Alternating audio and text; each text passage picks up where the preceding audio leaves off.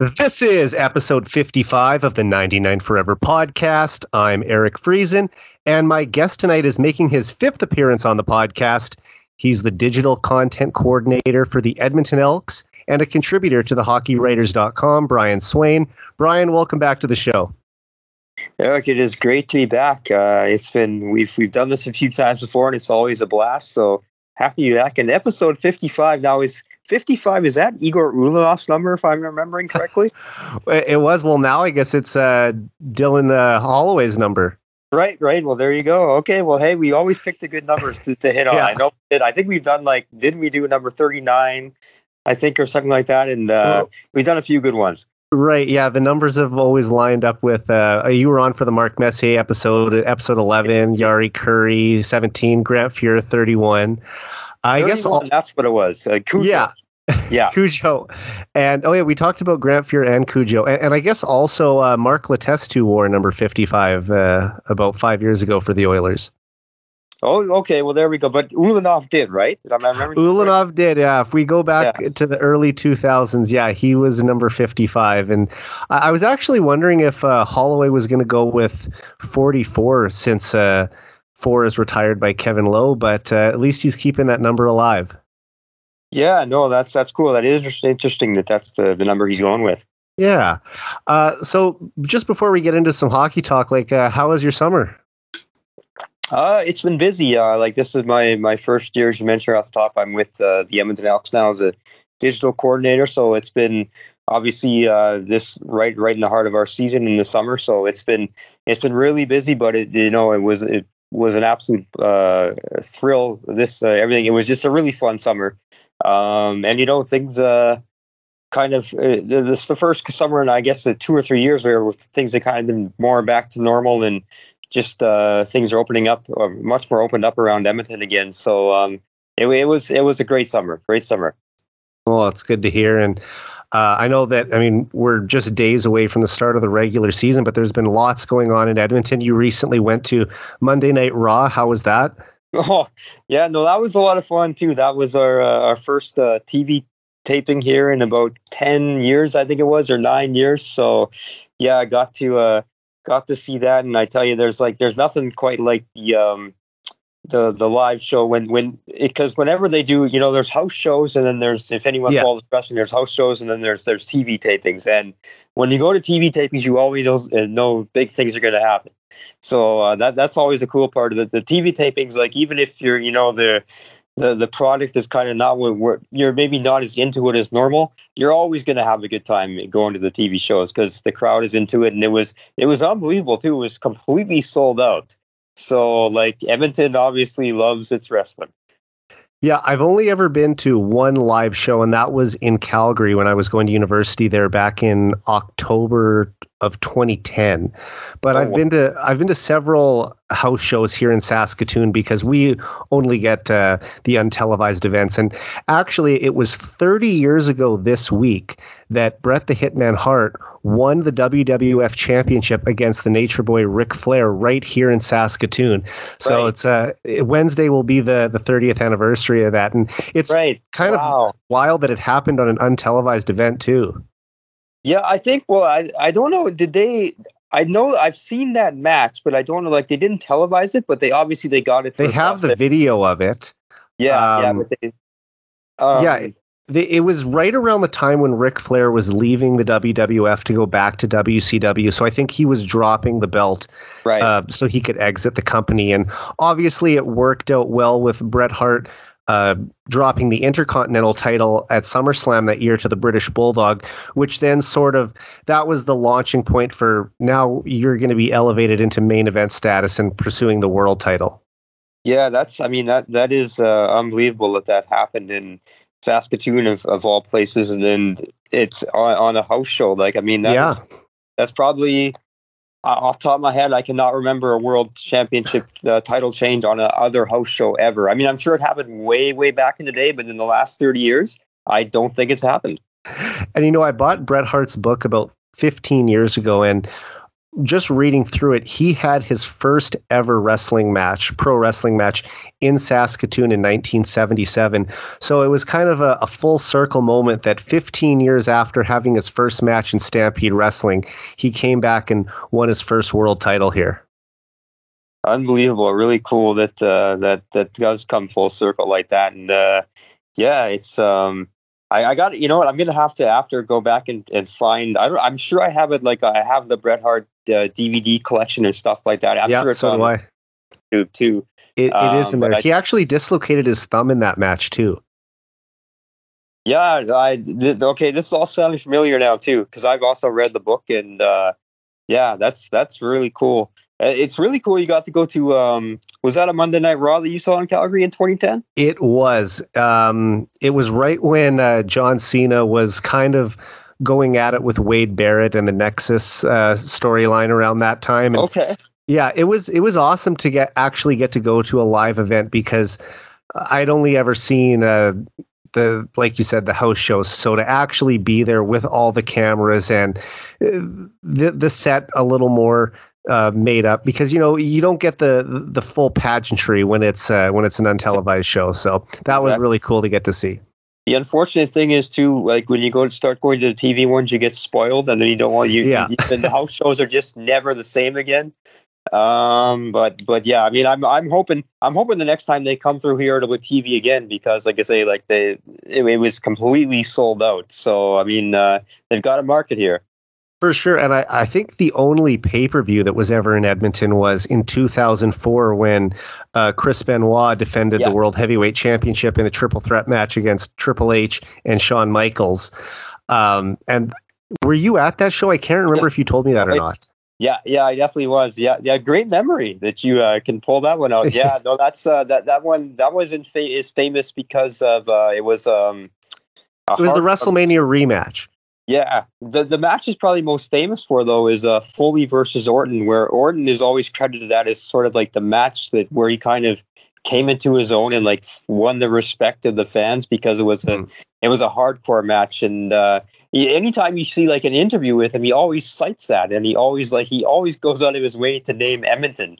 So it's it's pretty cool uh, that uh, that's he's he's always kind of referred to that as like the the turning point the defining match of his career yeah, that's really cool. I, I, mean, just a few months later, he became the youngest world champion in company yeah. history. So, yeah, exactly. I, I, can see why he might point to that. Uh, just another thing, too. Uh, there was recently an NBA preseason game in Edmonton. Did you have a chance to go to that and see the Raptors? Uh no, I didn't. I, I did have a chance to go to it, but uh, I had I had some tickets that um, I, I passed on to a friend. He could take his little guy who was a, a big Raptors fan. Oh, that's nice. Probably probably wouldn't uh, won't get a chance to see him. I mean, I, I I probably will sound spoiled saying this, but I mean, I've been fortunate enough to see a lot of NBA games in my lifetime. So like missing out on the first game of the preseason wasn't like wasn't breaking my heart necessarily, right. but like for a lot of people that that sold out too. That sold out in about ten minutes here. So I mean, it's a lot of people here that um, uh, for for a lot of people here, and, and, there were so many kids in the audience that day too. Like uh, they were obviously seeing their first NBA game, so it was it was really cool to, to see that um, how much uh, how much basketball has has become really popular in the in the community here. Because I mean, I like I went to the uh, the Grizzlies' first exhibition game here in 1995 against the Boston. Oh wow! And there was maybe like nine, ten thousand people here at that game, and that's of course at the old uh, the old Northlands Coliseum. Or it would have been, uh, I think, it would have been Rexall, not even Rexall at the time. In two, or sorry, did I say 2005? It was 95. Yeah, 95. So, you said. I, I, was it the yeah. Edmonton Coliseum at that time? Yes, yes, that's okay. right. They just they just renovated it the year prior right around the time they were before they were hosting World Juniors.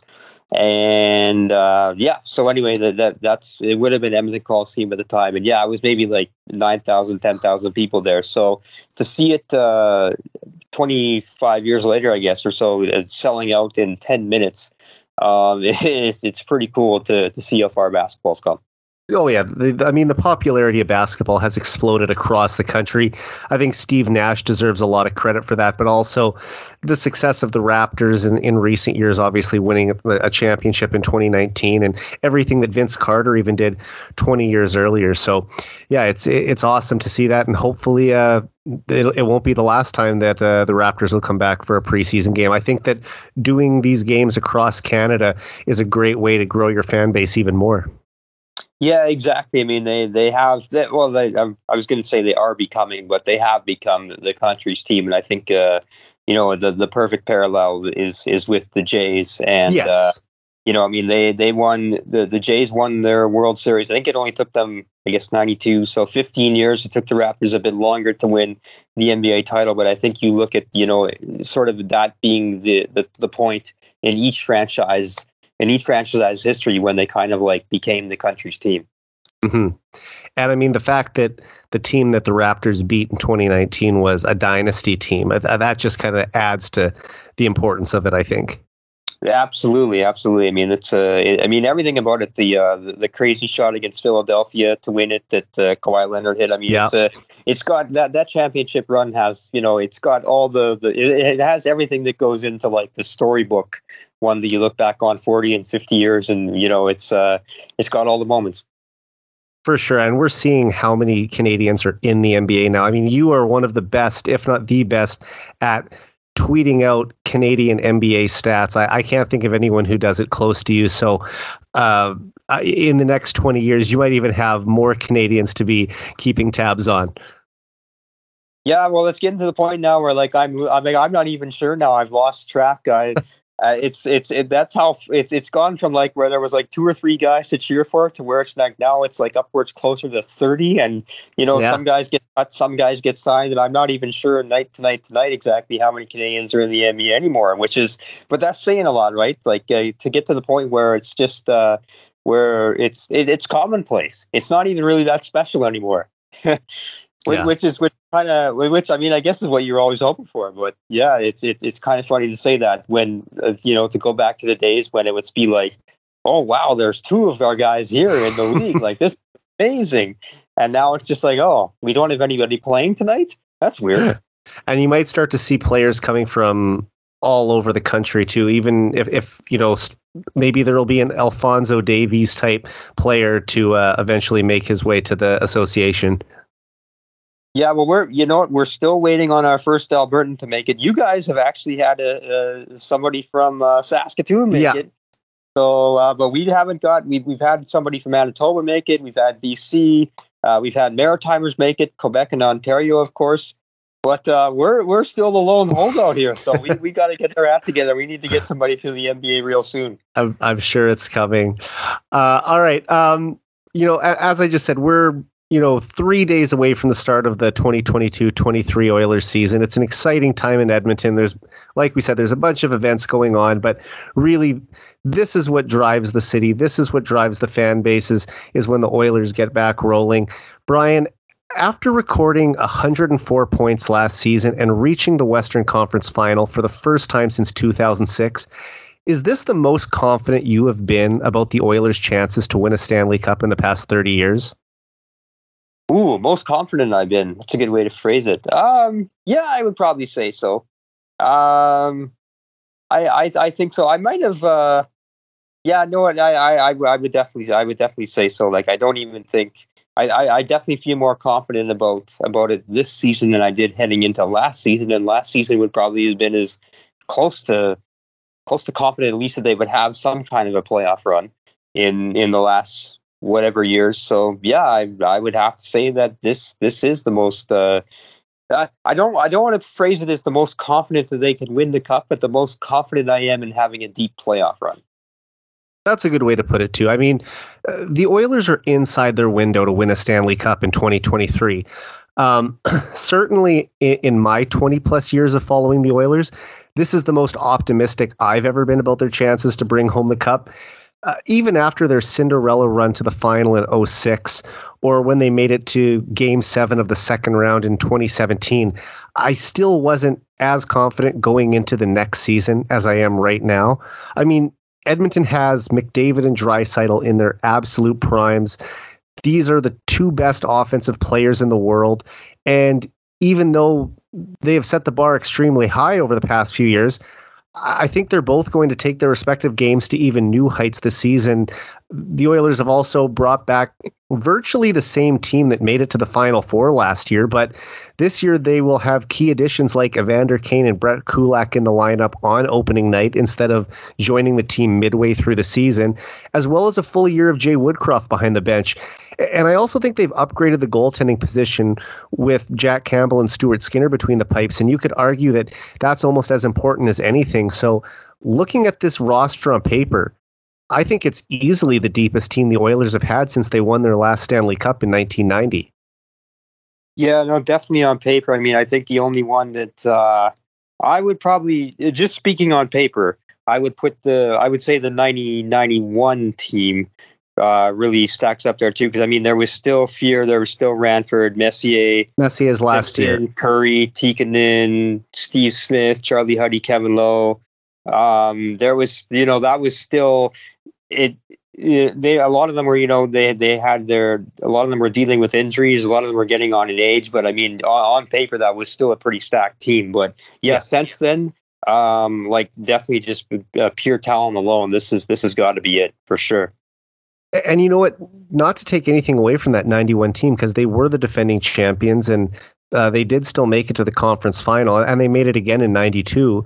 But I, I think that where Messier and Anderson were at that stage of their career, playing in their 12th and 13th season, respectively, or I, I guess it would be 12th and 11th season, compared to where McDavid and Draisaitl are in their mid 20s, I, I feel like the, the, the top end talent is higher right now than it than it was then. And that's not to take anything away from Mark Messier. You know, he was at, at still an incredible player at that point, but I, I just think the combination of McDavid and Draisaitl might have been slightly more than with Anderson. And, and also, if you look at the talent across the board, it's like you said, there were a lot of players from championship teams still on on that roster, but with the addition, like we said, of Kane, Hyman now taking a, a pretty good step forward and having a career year last year. Uh, Nugent Hopkins is still in the mix. If he's healthy, I think he helps. Uh, I would say that the talent is is pretty close. Yeah, I think so. I mean, uh, there's, I I think uh, the 1991 team, I think where they really you saw what they were was when they ran into the North Stars of all teams, yeah.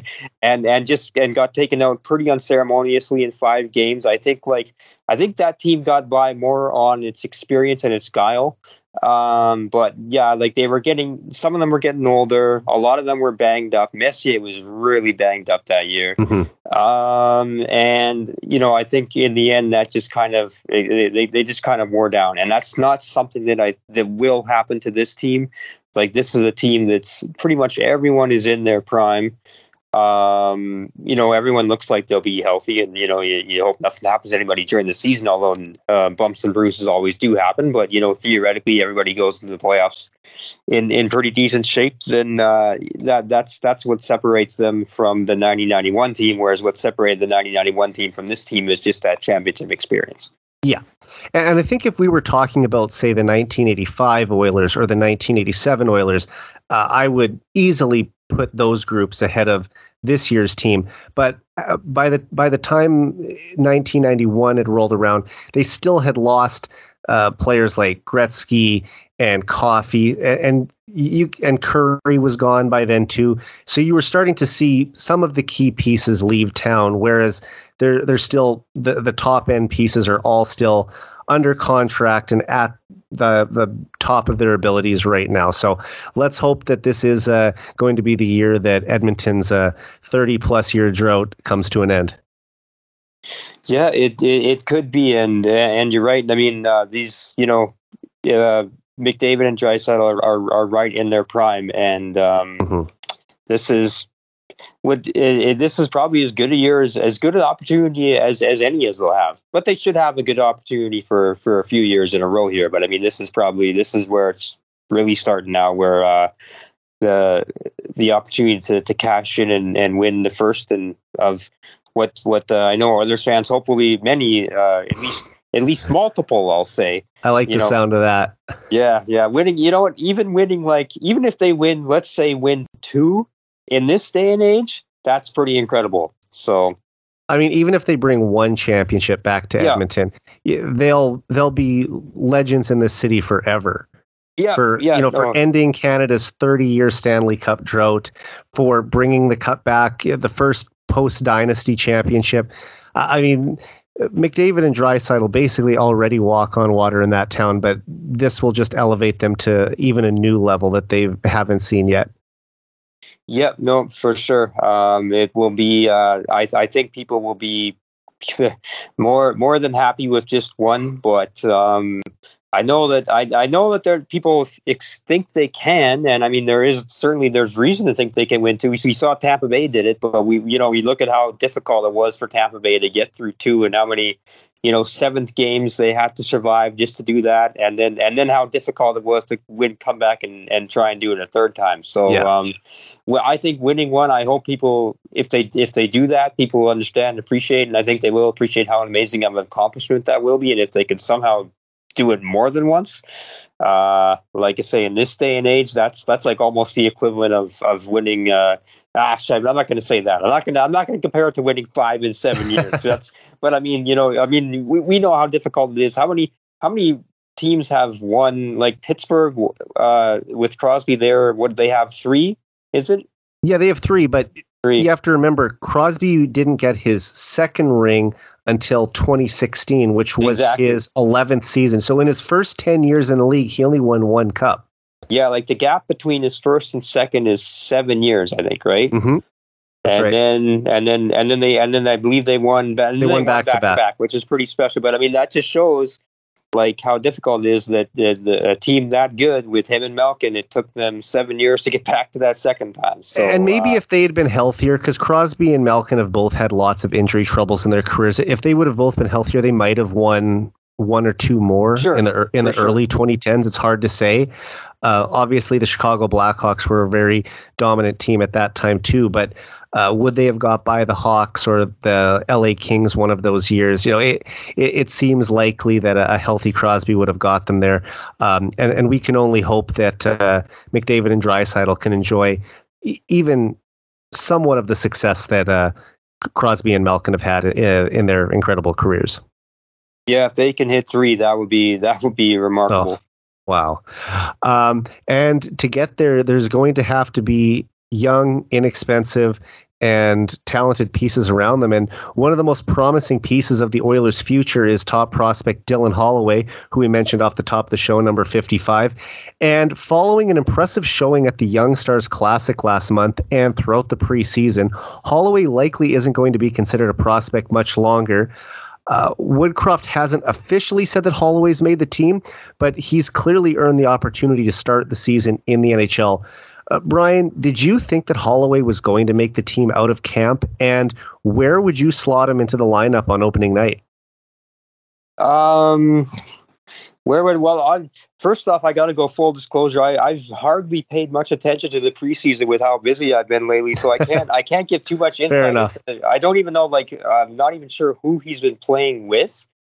Um, so I don't know. I couldn't say where I'd slot him, but as far as your question goes, as to whether I thought he would make it, I was I was maybe 50-50, and that's nothing against him that's just uh, more to the fact that I mean there was already you know the roster was already looking pretty good as it was, and Ken Holland's history is showing that he likes to overripe guys than to than to get them in there too early. So um, I wasn't hundred percent sure. I, I but also the fact that he he got his uh, he got a shot in the playoffs last year showed what they thought of him and obviously thought that you know he he could already be ready for this level. So it was yeah, I was kind of 50-50 on whether he would make it. I'm I'm pretty sure that, you know, by the sounds of everything, he, he he's made it now. And uh, I guess we'll see whether, you know, the interesting question will be is, uh, will he be here to stay? Th- that's true. I mean, he's already uh, burned the first year of his entry level deal playing in Bakersfield last year. It's not one of those situations where they have to send him back after Mhm. nine games, which we've seen with some top picks in the past. But uh, I I don't think he's 100% locked in to be in Edmonton all year, but I would say that uh, at the very least, if he was going to be going down to Bakersfield, he already would have been sent down, especially with some of the roster moves that they've uh, made, like uh, trading Dmitry Samorukov for Klim Kostin today. Uh, putting uh, several players on waivers. It looks like they're going to start the season with just 21 men on the roster. And that's just a, a result of cap crunch, and they have to uh, only have one black ace up in the press box. But sticking with Holloway, you know, looking back to the bubble playoffs in Edmonton in the summer of 2020, the silver lining for the Oilers being eliminated in the qualifying round was that they improved their draft position by nine spots and selected Holloway with their first pick. And almost exactly two years later to the day, he's not only cracked the roster, but he's pushing for a spot in the top six. I mean, he's a big, skilled two way forward who can skate like the wind and also bring some physicality and grit. I really like his offensive instincts and his high um, hand eye coordination. And if anyone was worried about his ability to shoot the puck following multiple surgeries on his left hand, he put those concerns to rest by scoring a natural hat trick against the Vancouver Canucks last week. Now, personally, I would start him on the third line and just let him find his footing in the league before moving him up to one of the top two lines and having him go up against the opposition's top defenders every night. However, it looks like Holloway's going to be playing left wing on the second line with Draisaitl and Hyman on Wednesday night. And it's hard to argue with that decision because he's outplayed a number of wingers on the team. You uh, asked earlier, like where he's been playing. He spent most of the preseason on the third line, but in the the final three games before uh, the the regular season starts, he played two games on Draisaitl's wing and one on McDavid's wing. So I think that you know as the NHL lineups get closer to uh, being what they're going to go with to start the season, it says a lot that Jay Woodcroft trusted him to be in those situations and be playing with the two best players on the team. So I, I think that's a a bit of a, a, sign that he is going to get to uh, play with Draisaitl, and it looks like uh, you know he'll he'll start there when they, they take on the Canucks uh, in three nights. Well, I didn't know he'd played a game with McDavid either. That's that that does. Uh, uh it was the Abbotsford game preseason, but that does say a lot for, uh, like you said, what, what what Woodcroft thinks of him. Who was he playing with on the game that he when he had the natural hat trick? Uh, that was a, a on Draisaitl's wing. Oh, okay. um, now the game when they went to Abbotsford, uh, to uh, which was a, terrible broadcast. Uh, tons of Oilers fans were saying on Twitter how the broad poor the broadcast quality was. It was almost unwatchable. And um, but Draisaitl had that night off. He didn't make the trip to BC, so that was his only opportunity to play with McDavid. But he played with uh, the game when he had the the hat trick against the Canucks, and then uh, he played with him again against the Kraken on uh, Friday night. So there seems to be some some chemistry building there, and uh, depending on what Yamamoto's health is, because if he's not ready to go on Wednesday, it seems like Puljujarvi will move up and play with uh, McDavid and Kane on the top line. But that that second line looks to be at least uh, locked in for the first game with uh, Draisaitl, Hyman, and Holloway. And I wouldn't have expected that if you had asked me a month ago that he would be starting on a skilled line. You know, I thought just give him a soft minutes third line, try and get him as many offensive zone starts, and kind of just let him ease his way into the league and not have to be thrust into playing a, a prime position right away. But uh, the way that he's played and just outplaying the likes of Puljujarvi and Foegele and uh, Shore and some of these other guys that he was competing with for a depth spot on the team, it's hard to say that he hasn't earned the the, the chance to be there. Yeah, I was going to say it sounds like he has earned it, as opposed to he's not he's not being put there because they have to put him there. Right. He's he's he's made them put him put him there, which is I mean that's that's the you know that's the ideal situation. I mean if I guess if it doesn't work out, you know you have other guys that you can go to right away. So that's um that speaks that's a testament there to the the depth of the organization now. Yeah, and, and the fact is that he also played some center growing up, although I think he's going to play mostly on the wing in the NHL. But because the Oilers have Ryan McLeod and Ryan Nugent Hopkins on the third line, if they decide to move Nuge up to the, the second line again, because he's shown uh, that he has chemistry with Draisaitl in the past, then you can move Holloway down to the third line. And I think that's actually a, a pretty solid looking third line with Holloway, McLeod, and Puljujarvi. You know, all three guys have fairly good size. They're all good skaters. They, they're all have different levels of puck skills. Like this is a that, that would be a pretty good third line. And I mean, how long's it been since we've went into a season where we said, you know, the Oilers have a really strong top nine? It's usually been, you know, the the, the top two lines were pretty good, but it, there was a, a, a quite a significant drop off in talent after that. Yeah, no, that's very true, and that's probably um, going back to something you were mentioning earlier. Like that's one of the reasons why you can say that this this team is the best poised to, well, however you want to phrase it, win win a cup or yeah. make a deep run in the last thirty years. Oh, definitely. And uh, Brian, e- even though eight preseason games is too many, in my opinion. One of the best parts of watching these games over the past few weeks has been seeing the return of the Oilers' classic royal blue and orange jersey. After wearing the navy blue and brighter orange jersey for the past five seasons, how happy are you to see this iconic hockey jersey back on the ice? Uh, yeah, no, it's it's always uh, always cool to see these, and I'm I'm a, I'm a bigger fan of these than I am the ones they were wearing the the last few years. So I, you pro- you probably know if I had my way, I'd have the um the late '90s jerseys out there. Those are always I know my you favorites. Would. but but yeah, no, these these these are nice. Um, I haven't uh, like I said, I haven't really seen any preseason games. I've seen a couple highlights, and they they do right. look good out there. But uh, yeah, it's um, it's it's. I think what what I what I can say is that I know it's excited. Like everyone who talked, anyone who's talked about the jerseys, all loves them. So I think like they've definitely they definitely listened to the fans on this one, and I think that uh, this is the look that people wanted. Hey, and there may be some symbolism to it, right? I mean, like if this is the year that they're ready to to break out and uh, and do something special uh, again, then uh, you know it's it's the perfect timing to go back to the, the look that they had when they did so many special things. Oh, I, I couldn't agree more. And you know, I think that the Oilers royal blue jersey is a top three jersey in the league. That jersey is linked to the most successful period in Oilers history and one of the greatest dynasties in hockey history, for that matter. I wish it never went away in 2017. And I hope these will be the Oilers' permanent home and away jerseys going forward because when you look at some of the original six teams like the Montreal Canadiens or the Detroit Red Wings or the Chicago Blackhawks, they have made very few changes to their uniforms in a century of existence. And I think the Oilers should do the same. That's how you build a tradition. And uh, they have this beautiful, legendary jersey that Wayne Gretzky and the boys on the bus made famous in the 1980s. And that's the jersey that Connor McDavid should be wearing when he eventually lifts the Stanley Cup as captain of the Oilers. And I, I believe it was Bob Stauffer was saying on his show that the Oilers players were reportedly asking the organization for them to bring the royal blue jerseys back this year. So I'm glad they made the right decision to go back to these threads. And if they want to experiment with other third jerseys going forward, that's fine.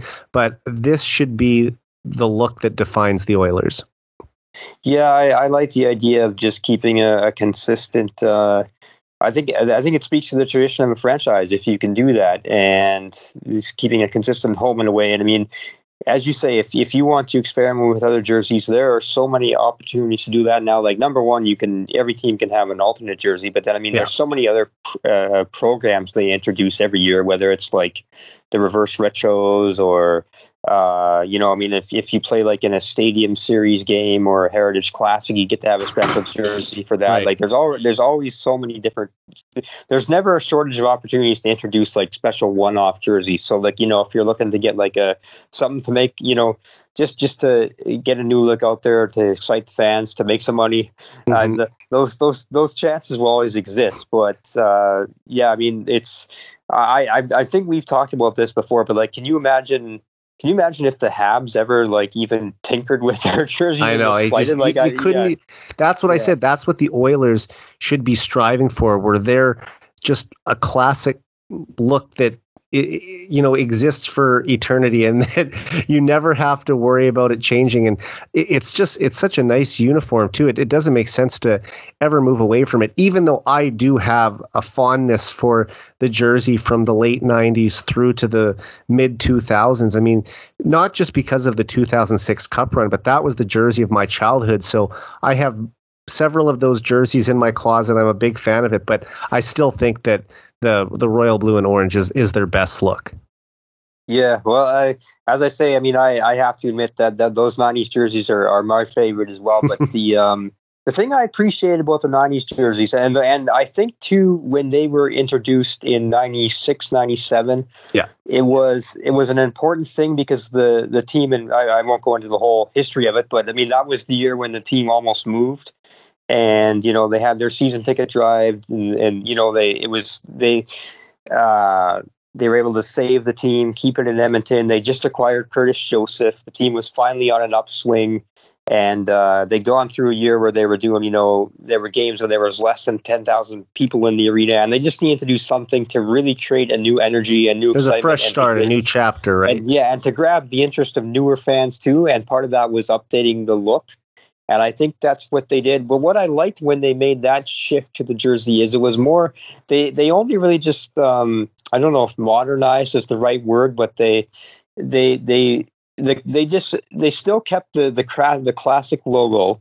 All they did was, and basically the jersey the jersey striping patterns are even very similar. Yeah. All they did was just was just kind of colorize it so that there was a color that was more hip for 1996 as opposed to what at the time was a very 80s looking color. Um, so I, I, think that's what they did. So I completely understand why they did that. As someone who had just become a teenager myself at that point mm-hmm. in time, I, I, I can tell you it worked on me uh, and a lot of my friends and peers. So I mean, it was something they needed to do at the time to recreate the energy. But I, I think now, like, yeah, I think that the the tradition is so is so deeply rooted and set now that you wouldn't ever have to do that again. Yeah. Um, and TSN's Tom Gazzola broke the news that the Oilers were also bringing back an updated version of the Todd McFarlane designed streaking oil drop jersey as part of the reverse retro program this season. Brian, images of the jersey were leaked online last month. Uh, first, what did you think of the original design when it was introduced back in 2001? And what are your thoughts on the reverse retro as well? Uh, yeah, well, I'm a huge fan of the original one. Um, that might be. I, I know I just said it was those late '90s are my favorite jersey. I guess if those my favorite home and away, this would be my favorite alternate jersey there's ever been. Uh, I, I just loved it. A lot of that's probably nostalgic as well. I mean, if I was the age I am now when the, when that jersey was introduced, I'm not sure if I'd respond to it the same way. Right. But like I, yeah, I absolutely, I, I that is my all one of my all time favorites. Um, I was one of the many people that kept on saying, "We got to bring this back. We got to bring this back." Uh, so uh, I'm a little skeptical on on what it is right now. We we've seen a few like we've seen a few leaks. Uh, Tommy has posted the the photo which which shows which was part of it, but I don't I don't want to judge it based on that photo because I think it has to be seen in its entirety to be appreciated, and I think it needs to be seen in action on the ice yeah. to really be to really be appreciated. So I'm not going to judge it just yet. If I had my way, I would just have preferred they did, would have just brought this thing back just exactly as it was. Uh, the problem with reintroducing it through the reverse retro program is that they have to have some kind of twist to it, right? To, the, it. to make it the reverse retro. So they weren't going to. So it wasn't going to ever be the same.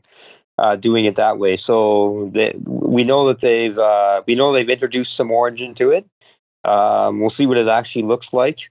Um, there's there's been uh, I know I think you've you've shared it uh, on Twitter. The um, somebody's done a mock-up, uh, which is pretty, from what I understand, is pretty close to being accurate. Mm-hmm. Um, so yeah, we'll we'll see. We'll see. I, I have been waiting for them to uh, do the, the, the public unveil. I thought it was going to happen um, a few weeks ago when they introduced their their home and aways, but Apparently, it's uh, happening in November because they November, didn't want it to collide with when they're bringing back the. It, it, you don't want it to overshadow the the reintroduction of the the classic royal blue and orange jerseys. Too. No, exactly, and I mean this is a whole other different thing you can get generate attention around. Uh, so it would make sense to have it on, on its own day. I remember when they introduced the McFarlane jerseys was already nearly, I want to say it was like almost four weeks into the season. Um, it was late October, and then that was when the season was starting. Yeah. That was the 01 02 season. So because they had the Olympic break that year, they started really early. Like they probably played their first game, maybe not the end of September, but like right around October 1st or 2nd. So it had already got a few weeks before they introduced it. So it's sounding like that that timeline might line up pretty much about the same for this this year. Yeah, and it's smart to bring it out in November, one month before Christmas. You can only imagine yeah. how many kids are going to be asking for it. This is just smart marketing by the Oilers. Yep. So I, I totally understand why they're doing that. And, you know, I'm on the same page as you. I've always been a big fan of this jersey. I have two of them in my collection.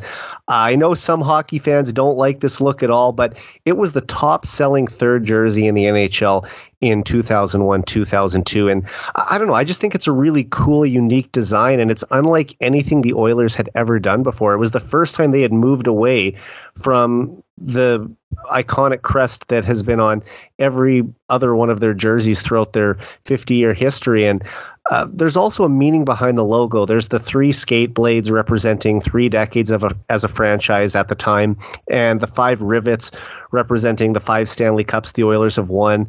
And uh, Gazzola said that the jersey would have hints of orange, as we've seen. And, you know, I wasn't sure how it was going to look either. But after seeing the leaked picture of it, I really like it um, just having the jersey back at all, I, am a, a, a, huge fan of that. And even if it's a little different, I, am still excited to see the Oilers wear this jersey again for the first time since 2007. Yeah, and and, and to go back to uh, we were mentioning there when they first introduced it, and it was like the the number one selling third jersey in the NHL at that time it was such a bold move for this team because they, you know, they they didn't break from tradition very much. Like as I mentioned, with when they even when they changed their jerseys, they still kept the same logo. Uh, they they you know they just to kind of modernize the colors for for them to, like I would say, and there were some pretty wild jerseys back in the day, but this one was as as um, radical as departure as really any team had tried at that point in time, and so that was really risky, really risky with a with a market that is is is as traditionalist as this one is. And uh, yeah, like you know, at least the fans, at least at least the fans in, in my demographic at that time, yeah, uh, loved it. And it. Um, you know, it it lasted for for a number of years too. Uh, and uh, yeah, I I remember like you mentioned the um the, a lot of the symbolism, like the the five rivets, and I think I think some of the other details was like wasn't there there was like a gear representing each captain or something like that. Okay. Um, yeah, I have to go back. Yeah, like every little my minute detail of that like represented something, and um, mm-hmm. I I remember when that first came out, my first question was like, well, what are they going to do when they win the sixth Stanley Cup? it's like, like, how are you gonna you gonna change the logo? So, uh, so that that's that's where my thinking was at at the time. But uh, and they may have that might be a, a, problem they have to yet deal with in the that's future. A, that's so a we'll good. See. That's a good problem to have. And, yeah. you know, the Oilers are only going to wear this jersey for one season. Um, so and, and they'll also probably only wear it a handful of times. Um, so I'll, I'll, definitely be getting one this winter because it'll be a lot harder to find one after that. And let's not forget, the Oilers are also going to have four jerseys this year because their alternate jersey from last season is still going to be worn again this year. Yeah, that's right. So I mean, uh, so so there you go. So they've already got four jerseys in play this year, and then I mean, when when they have um, when they have their next outdoor game, they'll have you know they'll get an opportunity to introduce another one for that too. So there's always there's always lots of uh, uh, opportunities to, to to come up with different logos. I'm I'm I am interested to see what they do for their next outdoor game. Yeah. Because there's been some really interesting designs from teams in, in recent outdoor games from what I've seen. So uh, and the others have shown recently that they're not afraid to to try some of some different things and some unique ideas. So it, it could be pretty cool.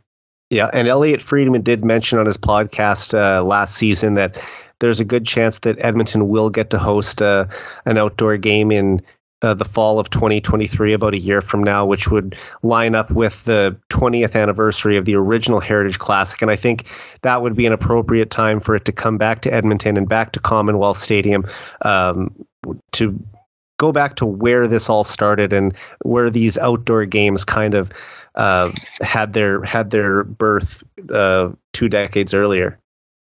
Yeah, well, they can come that the Commonwealth Stadium. That's that's my stomping grounds now. Yeah. They can come. Uh, they can come. They can come invade well, our turf. Uh, yeah. I will be there if uh, if it happens. So hopefully we'll get to meet up then. I, I, I just I actually just was able to uh, to call up uh, the the details on the um, on that jersey because I did something on it last year. So it's so it's yeah it's the five rivets around the oil dropper, the five Stanley Cups, the uh the yeah there's ten gear teeth on which five on the large outer gear and then five on the inner gear, and that right. represents the, the the the previous team captains in in Oilers history. See, that, that was point. the one detail that I didn't remember from it, so I'm glad you brought that up. Yeah, so I mean, I, that must have been ten at that point in time. That must have included their WHA years. Yeah, that had to have because they couldn't have been. I'm just thinking off the top of my head now. Uh, well, maybe not, because I did go through. Let's see. So I mean, there was like I'm, Chipperfield, Blair MacDonald, uh, uh, Lee Fogolin, Wayne Gretzky, Mark Messier. That's five right up until 91. Then we uh, had uh, Lowe. Unless you had five more captains in the 90s. I think there was because there would be Lowe, MacTavish, Corson, Buchberger. Wait. Yeah. So there you go. Yeah. So, and, and also the, the Oilers have, especially at that time, were still making the, their NHL history the, the primary focus of their history. I, I don't think there had been as much acknowledgement for the WHA years. And over the past decade or so, we've started to see that era get uh, recognized a little bit more, but I, I think they could still even do a better job of that. Yeah, it's definitely um, it's not it, it it probably never has been recognized to the degree that it is. I don't think like unless you were, you know, you were alive at that time, I don't even probably the most diehard fans don't have a lot of awareness of it, or they would have to have gone out of their way to, to you know, kind of read up on it and research on their own. Um, there's surprisingly little like uh, little out there too, like like even just like footage of games. There isn't very much in the way of video at all. No, and you know, yeah. I've I've had uh, Bruce McCurdy from the Cult of Hockey on my podcast three times. Actually, he was my most recent guest before this episode. And he's always said that the Oilers need to do a better job of uh, honoring that period of their history and, and, and talking more about the WHA. And he was a season ticket holder going back to 1977 and, you know, was an Oilers fan right from the start in 72. So I, I always like hearing stories from Bruce. And I mean, if you look at any Oilers apparel that you can buy, it always says established 1979 on it. It, it never says 1972. Mm-hmm. So they they really are focusing that 1979 when they entered the league as the beginning of the Oilers' history. Yeah, and they haven't. I, I know we'll probably get into this uh, uh, in a little bit here, but I mean, like with the new Hall of Fame they have, here's mm-hmm. an opportunity to to start recognizing uh, um, some of that era. Well, I think that's a perfect time to transition to that right now. Uh, so the Oilers did make another major announcement last month when they established their own Hall of Fame. All seven Hockey Hall of Fame players that, uh, from the Oilers uh, that have had their jersey retired from the, by the team, as well as Glen Sather and Rod Phillips, were automatically inducted into the Oilers Hall of Fame as part of the 2022 class. The organization later announced that Lee Fogolin and Ryan Smyth would be the additional two inductees this year, and honored members of the Oilers Hall of Fame will have their names permanently displayed on the ring above the PCL loge level at Rogers Place. Uh, the inaugural ceremony will take place at Rogers Place on November 3rd before their game against the New Jersey Devils, and I'll be in attendance for that game. And we'll talk about Fogolin and Smyth in a bit, but first, I want to go back to an episode that you and I recorded in July of 2020 where we listed our respective top five candidates to be included in an Oilers Ring of Excellence. And here we are a little over two years later, and it has finally happened. Uh, I should also mention that neither one of us had Ryan Smyth on our lists because we both believe that he deserved to have his number retired by the Oilers. But your list was Doug Weight, Bill Ranford, Charlie Huddy, Kelly Buchberger, and Craig MacTavish. And mine was Weight, Dave Semenko, Esa and Ranford, and Huddy. So we each had three of the same guys. Uh, Brian, thinking back on these lists more than two years later, is there anyone that you would change, or are these still the first five players that you would induct into the Oilers Hall of Fame? Yeah, probably not. I'm kind of kind of surprised with a couple names I have. I'm surprised that I had uh, Bucky and MacTavish that high. Um, not not to take anything away from them, but if I was if I was doing this over again, I, I think uh, would probably get in there for the top five. Um, Weight Weight and Weight Ranford and Huddy for sure uh, I think like anytime th- those ones are always consistently will will come up with me the, as the ones I'm most sure of. Um, yeah, that's uh, th- this this is such a tough conversation. But if if I had to go my top five right now, does it does that include? Yeah, so we're not including Smyth now. No, well, so he's, he's I mean, in? he's he's already he's already inducted. Well, he will be inducted. He's yeah. been he, he's been named to it, but yeah. So so Smyth so Smyth and Fogolin are off the table. I would I would go Weight, Ranford, Tikkanen, Huddy, and this is just players, right? Yeah. Well, that's the thing. We are naming just players, but according to the Oilers, any individuals yeah. uh, from the organization can be inducted. Uh, anyone from coaches, team staff. So, like you, you assume that that Joey Moss will eventually get in. Yeah, yeah. So I mean, uh, I mean, he's Joey, a Hall of Joey Famer in every in. way. Yeah, he he has to get in. Uh, I think John Muckler is someone that at some point in yep. time needs to get in there. I wouldn't include him in the top five, um, but he definitely should be honored. Boy, I don't know. Like see if once Huddy goes in there, now now you almost got to put Randy Gregg in because right. he's the only one that wouldn't be in. Like I think I think somehow you've got to get all because of all the guys that have won, we're probably around for the five Stanley Cups. You've got the first. Uh, well, there's seven of them, right? Yes. Yeah. So you've got the first five in as um, having their numbers retired. Huddy would be one of them. Randy Gregg would be one of them. Those those guys will, you know, they, they should eventually have their nights. They should I, almost go in in the in uh, go in as like a package deal in the same year. I think. I, I wonder together. if yeah, and I'm curious if the Oilers are going to continue with this two people a year that will go in. I or, think I read somewhere that the maximum is is two, but it won't even necessarily be that many. Like they have to get the the threat. I think it's the committee has to um, a seventy five percent approval. Seventy five percent, which is actually a pretty high threshold, especially when you consider that there are so many strong candidates. Like we could probably make a list, rattle off like fifteen guys that you could you could have a very strong case for. Well, I, um, I know you're a big fan of Curtis Joseph, but does his two and a half years in Edmonton, as spectacular as those two playoff runs were in 97 98, is that enough of a body of work to get in. No, I don't think it is. Uh, what yeah, about Bill I, Guerin? I Bill Guerin yeah, played same, parts same of four seasons here. I mean, these are players who had a, a strong run with the Oilers for a short period of time, but there is there some sort of minimum length of time with the team? Do you have to play at least five years with the organization, at least seven years? I'm wondering what these standards will be. Like, I mean, when you think of players like McDavid and Draisaitl, those guys are going to have their numbers retired by the team because they're headed straight to the Hall of Fame. But right. will a guy like Ryan Nugent Hopkins one day be inducted into the Oilers Hall of Fame? Will Darnell Nurse? These are the types of players currently on the team that I think will get in. Uh, I think about someone like would Taylor Hall or Jordan Eberle have their night. Those guys might be a little less likely, but there's there's going to be a lot of players to pick from over the next you know however many years. Well, yeah, I mean, I could I could throw out any number of names, and and you could make a and and each of them brings up an interesting case as to why they should or shouldn't get in.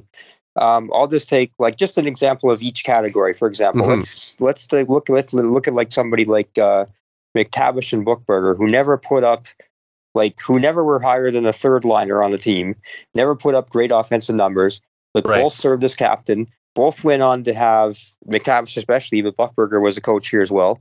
Uh, both went on to coach for the team, so they've impacted the, the, the organization on different levels. MacTavish, even uh, actually in the front office as well. Mm-hmm. Um, so MacTavish is not a good example because I actually think MacTavish should get in just because he's of just how his, long he was involved. player resume. He, yeah, he, and he went back and then he took the team to, as to the Stanley Cup as a coach, so he should get in. So he's not a good example. But let's look at Bucky. Like mm-hmm. one of the he he I think he's one of like he was here for like 13 or 14 seasons. He's like one of the 87 to 99. Yeah, he's one of the top three or four guys in, in terms of longevity with the team. Right. Um, he was a captain. Uh, he was a heart and soul guy. He won, I want to say, three cups 87, so, 88, 90. Yeah, so he's got that going for him too. So I mean, but but he was like he was never he was never more than a third or fourth liner, and he was never a guy that put up great offensive numbers. So what? So does that detract from him getting in? or does everything else counteract? I don't think so because like the we're not saying were they a Hall of Fame worthy player, but in the in the Oilers history, I think that you could look at someone like Buchberger and say he fits the criteria of a Hall of Famer because, like you said, the leadership role he played, uh, the longevity, uh, just to tell the story of the Edmonton Oilers, you you can't fully tell it without these guys. So so yes, and I, I agree with that. So let's take another name that I think will be will be a perfect example as to a guy that's kind of like borderline. Uh, Jason Smith, who served as captain for several years, was another heart and soul guy. He also like he's he, he ranks way up there on the team well, in, in terms of games played too. But he was never around for like he he doesn't he again he was not a guy who was like an all-star player and he does not have any rings he was also. He was, uh, I mean, Smith was also tied with Gretzky as the longest serving captain in Oilers yes. history until McDavid broke that record last year. It's almost wild to think that Connor McDavid is already the longest serving captain in Oilers history. Yeah, that that does blow my mind. Actually, that is crazy that there's been no one. Uh, well, he's probably going to serve in that role for a few more years, more more at least than I. Then I don't know if anyone will ever surpass that. After I don't that. think so. Um, I mean, they would because he got the C at age 19. It would be very tough for for someone to exceed that total. It, it's sort of like Steve Yzerman in Detroit, where he got the captaincy at 21 and uh, held on to it for you know the next two decades. Yeah, I mean, two two very rare things have to happen. Is and, and number one is that you have to get be be be uh, awarded the captaincy at such a young age, but then you have to have a long, long tenure with the team. Exactly. And uh, you know, both instances are are rare. Uh, obviously, it's much more rare to get the captaincy at 19, but even you know, even having like a nine or 10 year run with the team isn't that co- isn't as common anymore these days. So, and right. so for both of those to happen, uh, is uh, is pretty rare. So he's probably gonna he's probably gonna that might be never be touched. Like you know he'll probably end up serving 10, 10 or more years, and that probably won't be mm-hmm. won't be touched. But uh, but yeah, like someone like Jason Smith, and another case, another two other two other cases I'll throw out there as an example would be someone like um uh trying to think of uh, well, like, a, like Randy Gregg's not a great example because we've already decided he's getting in it for the five Stanley Cups. Maybe someone like a Dave Lumley, uh, Dave Lumley, who was who was a pretty yeah. decent player, was like a third liner, but played played a significant role on on Stanley Cup winning teams. But he he's more the biggest thing he has going in his case is being part of the dynasty era. Uh, right. Does he get in over over a Jason Smith or take like a, a Shawn Shawn Horcoff is an interesting one, and I was thinking about him. I, I mean, Ales Hemsky is a lot more of a, a slam dunk to get into me. Um, but when you think about Horcoff, I mean, he spent parts of 12 seasons with the Oilers. Uh, he was also a captain. He was on that team that went to the final in 06 and scored a big overtime goal. When you look at where he ranked, you know, he was top 10 in uh, a few Oilers statistical categories when he was traded to Dallas in 2013. I would say that there's probably more of a case for someone like Horcoff getting in than a Dave Lumley. Yeah, and I like for me, Horcoff and Hemsky are pretty even. What separates what the only thing that really separates one from the other for me is Horcoff ha- having been captain. Um, yeah. For me, that actually elevates him and gives him a stronger candidacy to get in. Uh, However, Hemsky was the top player on the team for about a period of five years. And uh, Horcoff did have that one really strong career year in 2005, 2006 when he had 73 points. But offensively, uh, Ales Hemsky was, uh, you know, another level ahead of him. So I get uh, like, would um, how how much weight, how much value do you put in uh, a player uh, being captain? Like, does well, I think we can agree that Shane Corson isn't going to get no, but but then every other guy who's worn the C has, if they're not already in, has a very good has has a very good resume to get right. in. Yeah, yeah. Hmm. So what, what, where where do you come out on like how like does uh, because there's so many different factors that play into this. That's it's, true. it's such a difficult thing. Like there's longevity. There's how much of a you know were you were you one of the scoring leaders on the team? How many Stanley Cups do you have? Did you make any All Star games? Were and as we were talking about, were you a team captain? Were you you know were you a heart and soul guy? What do we do we take into account like what the team, what what this individual meant to the community. Um, there's all these things. I think that there there's yeah. going to be a bit of a there might be a bit of a waiting period for some of these guys though, because when you think about how many players are going to be in the running for this, and let's just say that only two get in a year. So when a name like Hemsky comes up or a name like Horcoff comes up, they're going to have to say, okay, like who's all his competition to get in this year? Who are the the names that he's up against? And maybe some of the younger guys gets pushed a little bit further down the line. They say let's honor the older players first. Um, obviously, you know you want to get a guy like Dave Semenko in there, and, and sadly he's passed on, so he wouldn't be able to uh, attend the ceremony. But uh, his family will obviously be there, and you know I- induct him. But it's just it, it makes sense while those guys are still around to try and get as many from the 80s or even the 70s if we if we go back to talking about the WHA if there are players from that era that you want to include uh, I mean this that would be the time to maybe honor them first yeah, no, that's that. That's a, a, really valid point. I mean, I you know, speaking uh, w- w- with us with the Elks, uh, we recently did our uh, Wall of Honor inductees, and it was 3 mm-hmm. guys from the uh, from from the Elks dynasty teams of the late '70s, early '80s, and and they're all gentlemen now who who are in their 70s, and you know, there's there's more recent players that. Um, that certainly are deserving Hall of Fame candidates, and, and they'll have their, or uh, sorry, Wall of Honor candidates, and, and they'll they'll get in there uh, uh, eventually. But you know, we, we did want to, to recognize these guys. Well, you know, they, they can have the opportunity to enjoy the experience and and, of course. and to uh, be part of it. And so, I mean, I think that's that's a valid point about about going back and and and recognizing uh, these guys from from the '70s or the '80s. Uh, oh, I just pulled it up here too. So we so actually, it's um it's a maximum of three nominees. This is for the Oilers Hall of Fame. A maximum of three nominees will be elected annually, each requiring an affirmative vote of at least 75%. Uh, the interesting thing is, too, is when you look at who the selection com- committee is comprised of, Yep. And um, you know, you you wonder if there is a, like not that I'm saying anybody's playing favorites here, although they might be. I don't know. But, there's former like, teammates of some of these guys, like yeah, Wayne yeah, Gretzky's so in there. There's going to be some. There's probably going to be some like you know uh, unintentional bias probably creeps in. So you can maybe see the influence of the selection committee. Uh, I know it says that I think each uh, they, they they have three year terms and can serve okay. for a maximum of 15 years on the selection committee. So you'll be getting some new voices in there every three years or so.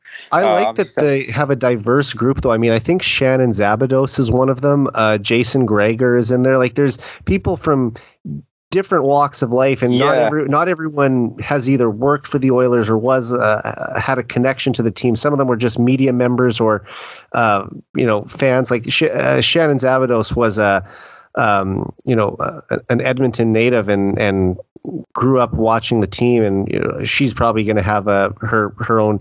Um, informed opinion on, on who should get in as well. And, I, and she was even a, a, a goalie in practice for the Oilers a couple times. But and I think that there's Oh, I wish I could remember everyone who was on the list. I don't have it off the top. I've got, I've got it right here. Okay. so it's Gretzky, Ron Low, Louis DeBrusk, Chris Joseph, uh, Bruce McGregor. Uh, then so that's uh, so you have so obviously Gretzky, Low, DeBrusk. Well, Low was a coach as well, but uh, right. and and Joseph, those are all former players. Uh, uh, Bruce McGregor is a former executive. Then then you have the form the media members: Jim Matheson, Terry Jones, Bob Stauffer, Jason Gregor. Uh, and then who they have under the community members category is uh, Chief Wilton Littlechild mm-hmm. um, and Shannon Szabados. So, so that's the group right now. So, uh, definitely a, a, diverse backgrounds. Um, probably, uh, uh, besides Shannon, who's I think she's I want to say she's around like thirty five maybe even getting close to the 40 now, which he's still on the younger end. Yeah. Jason Gregor's around like mid to late 40s, Stauffer's mid to late 40s, but then Jim Mass and Terry Jones are up in their 70s, and all the players are at least Louis DeBrusk is probably about 50. Gretzky's. I think Stauffer's 60. actually mid 50s. Is he? Okay. Yeah. So he's up there too. Ron Low is like Ron Low's got to be getting close to like 70 now too if he's not oh, there yeah. already. Chris, I mean, he was in the he was a goalie for the Oilers 40 years ago, so he's yeah. God, eh, I, I wouldn't even be surprised if he's over 70. Bruce McGregor is probably in the 70s. Gretzky, of course, in his 60s, and Chris Joseph is probably getting up there as well. So I mean, it it it, it it's leaning to an older demographic right now. So then we probably see maybe guys, older guys, get selected. And and and to honest, be honest, and you know, I had a friend who brought this up to me is is he was saying that that's probably part of the reason why why Fogolin got in. Not to say that he doesn't deserve it, because Fogolin definitely deserves to be in. Gretzky too, but might probably, have had a, a, say in that. And... Exactly, exactly, and and he vouched for him. And and you know what, uh, Fogolin Fogolin deserves it. I don't think those of us I think we, uh, some of us, you know, if unless we grew up in that era, I don't think we can appreciate what he meant to that team. Like Fogolin was, Fogolin was the captain when those guys were coming of age, and then yeah. he was, and but then he knew when to to step aside and let Gretzky lead. So he was not only the guy that was sort of like the guy they looked to in in their formative years. He was the guy who was selfless enough to selfless enough to know when it was time to pass the torch. And I right. I think like I I don't know if there's been I, I don't think we can uh, fully appreciate we I think we have to be there. You know, like I think you have to be. We do you had to be in that room to understand how significant of a role he had in shaping that team that then eventually went on to you know to win five of seven five stanley cups in seven years and that group spawned several captains itself gretzky yes. messier low right so uh, yeah i think that's so i mean fogolin is just i I think that's my theory on why Fogolin is in there, but and that's you know full credit to him. He he he deserves it one hundred percent. Right. And and I think that you summed it up very well right there. He he might not be one of the first names that comes to mind when you think of the Oilers dynasty, but Fogolin played an important leadership role on those teams in the early to mid 80s. And while he didn't produce many points, Fogolin was a rugged defensive defenseman on the most exciting and offensively dominant team in NHL history. And when you have a team with so many gifted superstars, the Oilers still needed to have players that were focused on taking care of their own end of the ice, like Fogolin. And uh, he was an effective shot blocker. He could kill penalties. He dropped the gloves when necessary. And just such a, a, an important player in the early years of that franchise. He was the captain when the Oilers reached their first Stanley Cup final in 1983 before passing the torch to Wayne Gretzky the following season. Uh, he played in the Oilers' first seven years in the league and won two Stanley Cups in 1984 and 1985. He, he was also um, he played in the 1986 NHL All Star Game. I believe one of nine Oilers that were named to the Campbell Conference All Stars that year. So Fogolin's induction into the Oilers Hall of Fame is certainly deserving. Yeah, yeah, he is. He is deserving. Like if if you'd asked me uh, a month ago or before this, uh, before they'd announced it anyway, like he probably would have honestly I probably would have had him somewhere like uh, as the seventh, eighth, ninth, tenth, maybe even a little right. bit lower guy on, that I would get in. Um, but I, yeah, like I just, it's it's something that can't be quantified because mm-hmm. uh, he, you know, he he only won two Stanley Cups, right? Like say he didn't put up, uh, he didn't put up eye popping numbers or anything. Um, he doesn't even rank that high in terms of like games played with the team. Like he, he was around for a while, Seven but he wasn't. But You know, like he- you know, not when you look at, like oh, sorry, go ahead. No, no, you go ahead. Oh yeah, I was just gonna say like there's so many guys that uh, you know like um uh, if if we're just basing it on, on longevity, then well then you know what what about Ethan Moreau? What about Todd? Yeah. Marchant? I mean these are all these, there's so many guys like this. It's like but honestly too like what about Ethan Moreau? What about Todd Marchant? It's it's such Well, a tough. You mentioned the such a tough captain discussion. thing. If you're Yeah. if you're looking at longevity and you're looking at uh, captaincy, I mean those are factors that Fogolin has in his favor as well.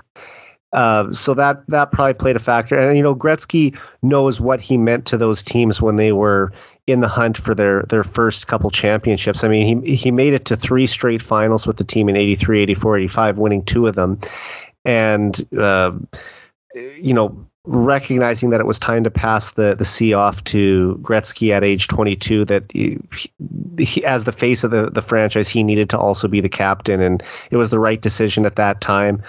Uh, I just think you know he'll also be the first American that's going to go into the Oilers Hall of Fame, so that'll something that he'll have in um, on his resume. And just uh, I, I think it's a it's a good decision to bring him in because we we weren't fans at that time, so it's hard for us to appreciate what he meant to those teams. But everything that I've heard and read about him, it, it sounds like he was someone who uh, played an, an important role and, was almost like a mentor to a guy like Kevin Lowe because they played such a similar style in the same position.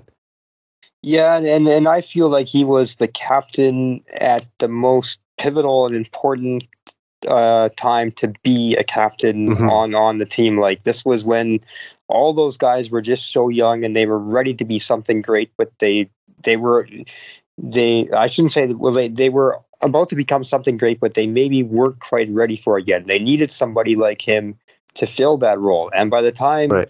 by the by the time like he passed it off, there there were probably multiple guys on the team that could fill that role, like Gretzky did, but Messier easily could have worn the C at that point in time, right? Mhm. So, um, but at that at the point in time that he served as a leader was such a unique dynamic um, that you know so many young guys, someone had to be the, that guy, and he was the one. And obviously, he taught them very well.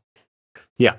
And by the time he moved on in in '87, the Oilers, you know, were multiple time champions by that point and were pushing for a third. He he obviously was dealt at the deadline that year, so he didn't get to be a part of that um, that team in '87 that uh, won the Redemption Cup after the.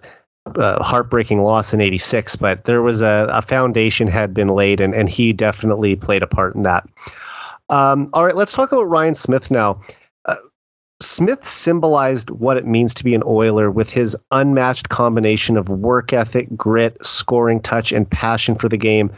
Uh, Brian, other than the legends who already have their banner hanging from the rafters at Rogers Place, is there perhaps no more deserving member of the Oilers Hall of Fame than Ryan Smyth?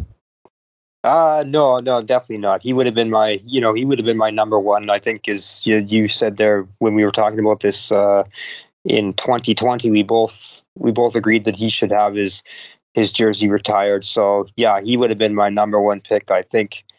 I as as difficult as it is to kind of narrow this field down from all these names we've been we've been talking about, and there's others that we haven't even brought up yet that should probably be in the conversation too.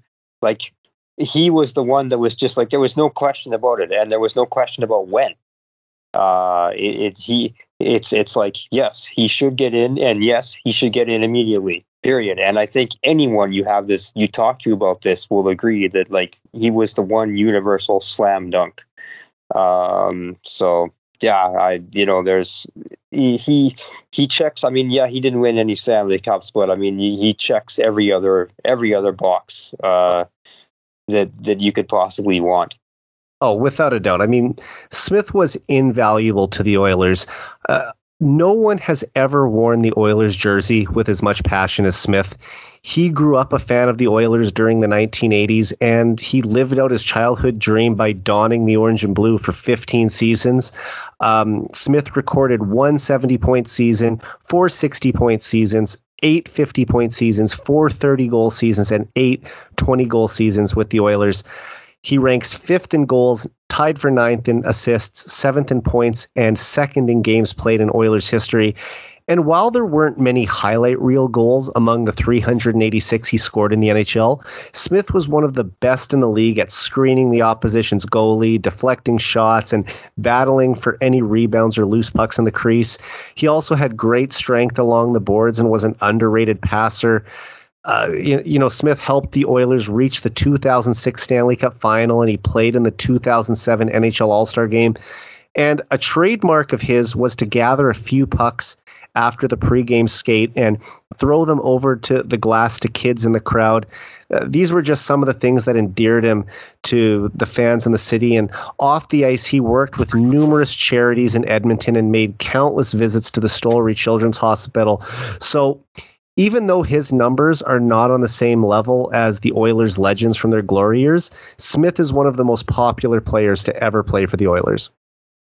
Yeah, well, I think uh, I always kind of describe him as like um, he's I he was the defining Oiler for a generation of fans. Uh, like oh, I would say, anyone myself included, uh, for sure. Yeah, like I, I, I, like I would put, yeah, like you're, like I kind of I count myself just coming a little bit before that generation. Um, but like, yeah, I would say like you're yourself and anyone, you know, probably 10 years younger in that, in that age, uh, or that range, like he was the defining, he was the defining Oiler. He was who the Oilers were for you as you were growing up. Yeah. And that's, you know, there's maybe like two or three guys that can say that. There's like Gretzky was the defining Oiler for maybe one group. Then it was maybe Weight and then it was Smyth, and now now it's obviously be McDavid. But like, there's not many guys that that can say that. No, and I mean, okay, I became a full time Edmonton Oilers fan in 1999. I followed the team on a day to day basis since then. So I was 10 years old at that time, and Smyth retired in 2014, 15 years later. So I was a fan of Ryan Smyth through elementary school, high school, university and into my broadcasting career. And I later had the chance to meet Ryan Smyth in 2018 when I was working for Newcap TV in Lloydminster, and I had to interview him, which was still the best day of my broadcasting career and, and one of the best days of my life, actually, to get to meet my childhood hero and interview him for a story on TV.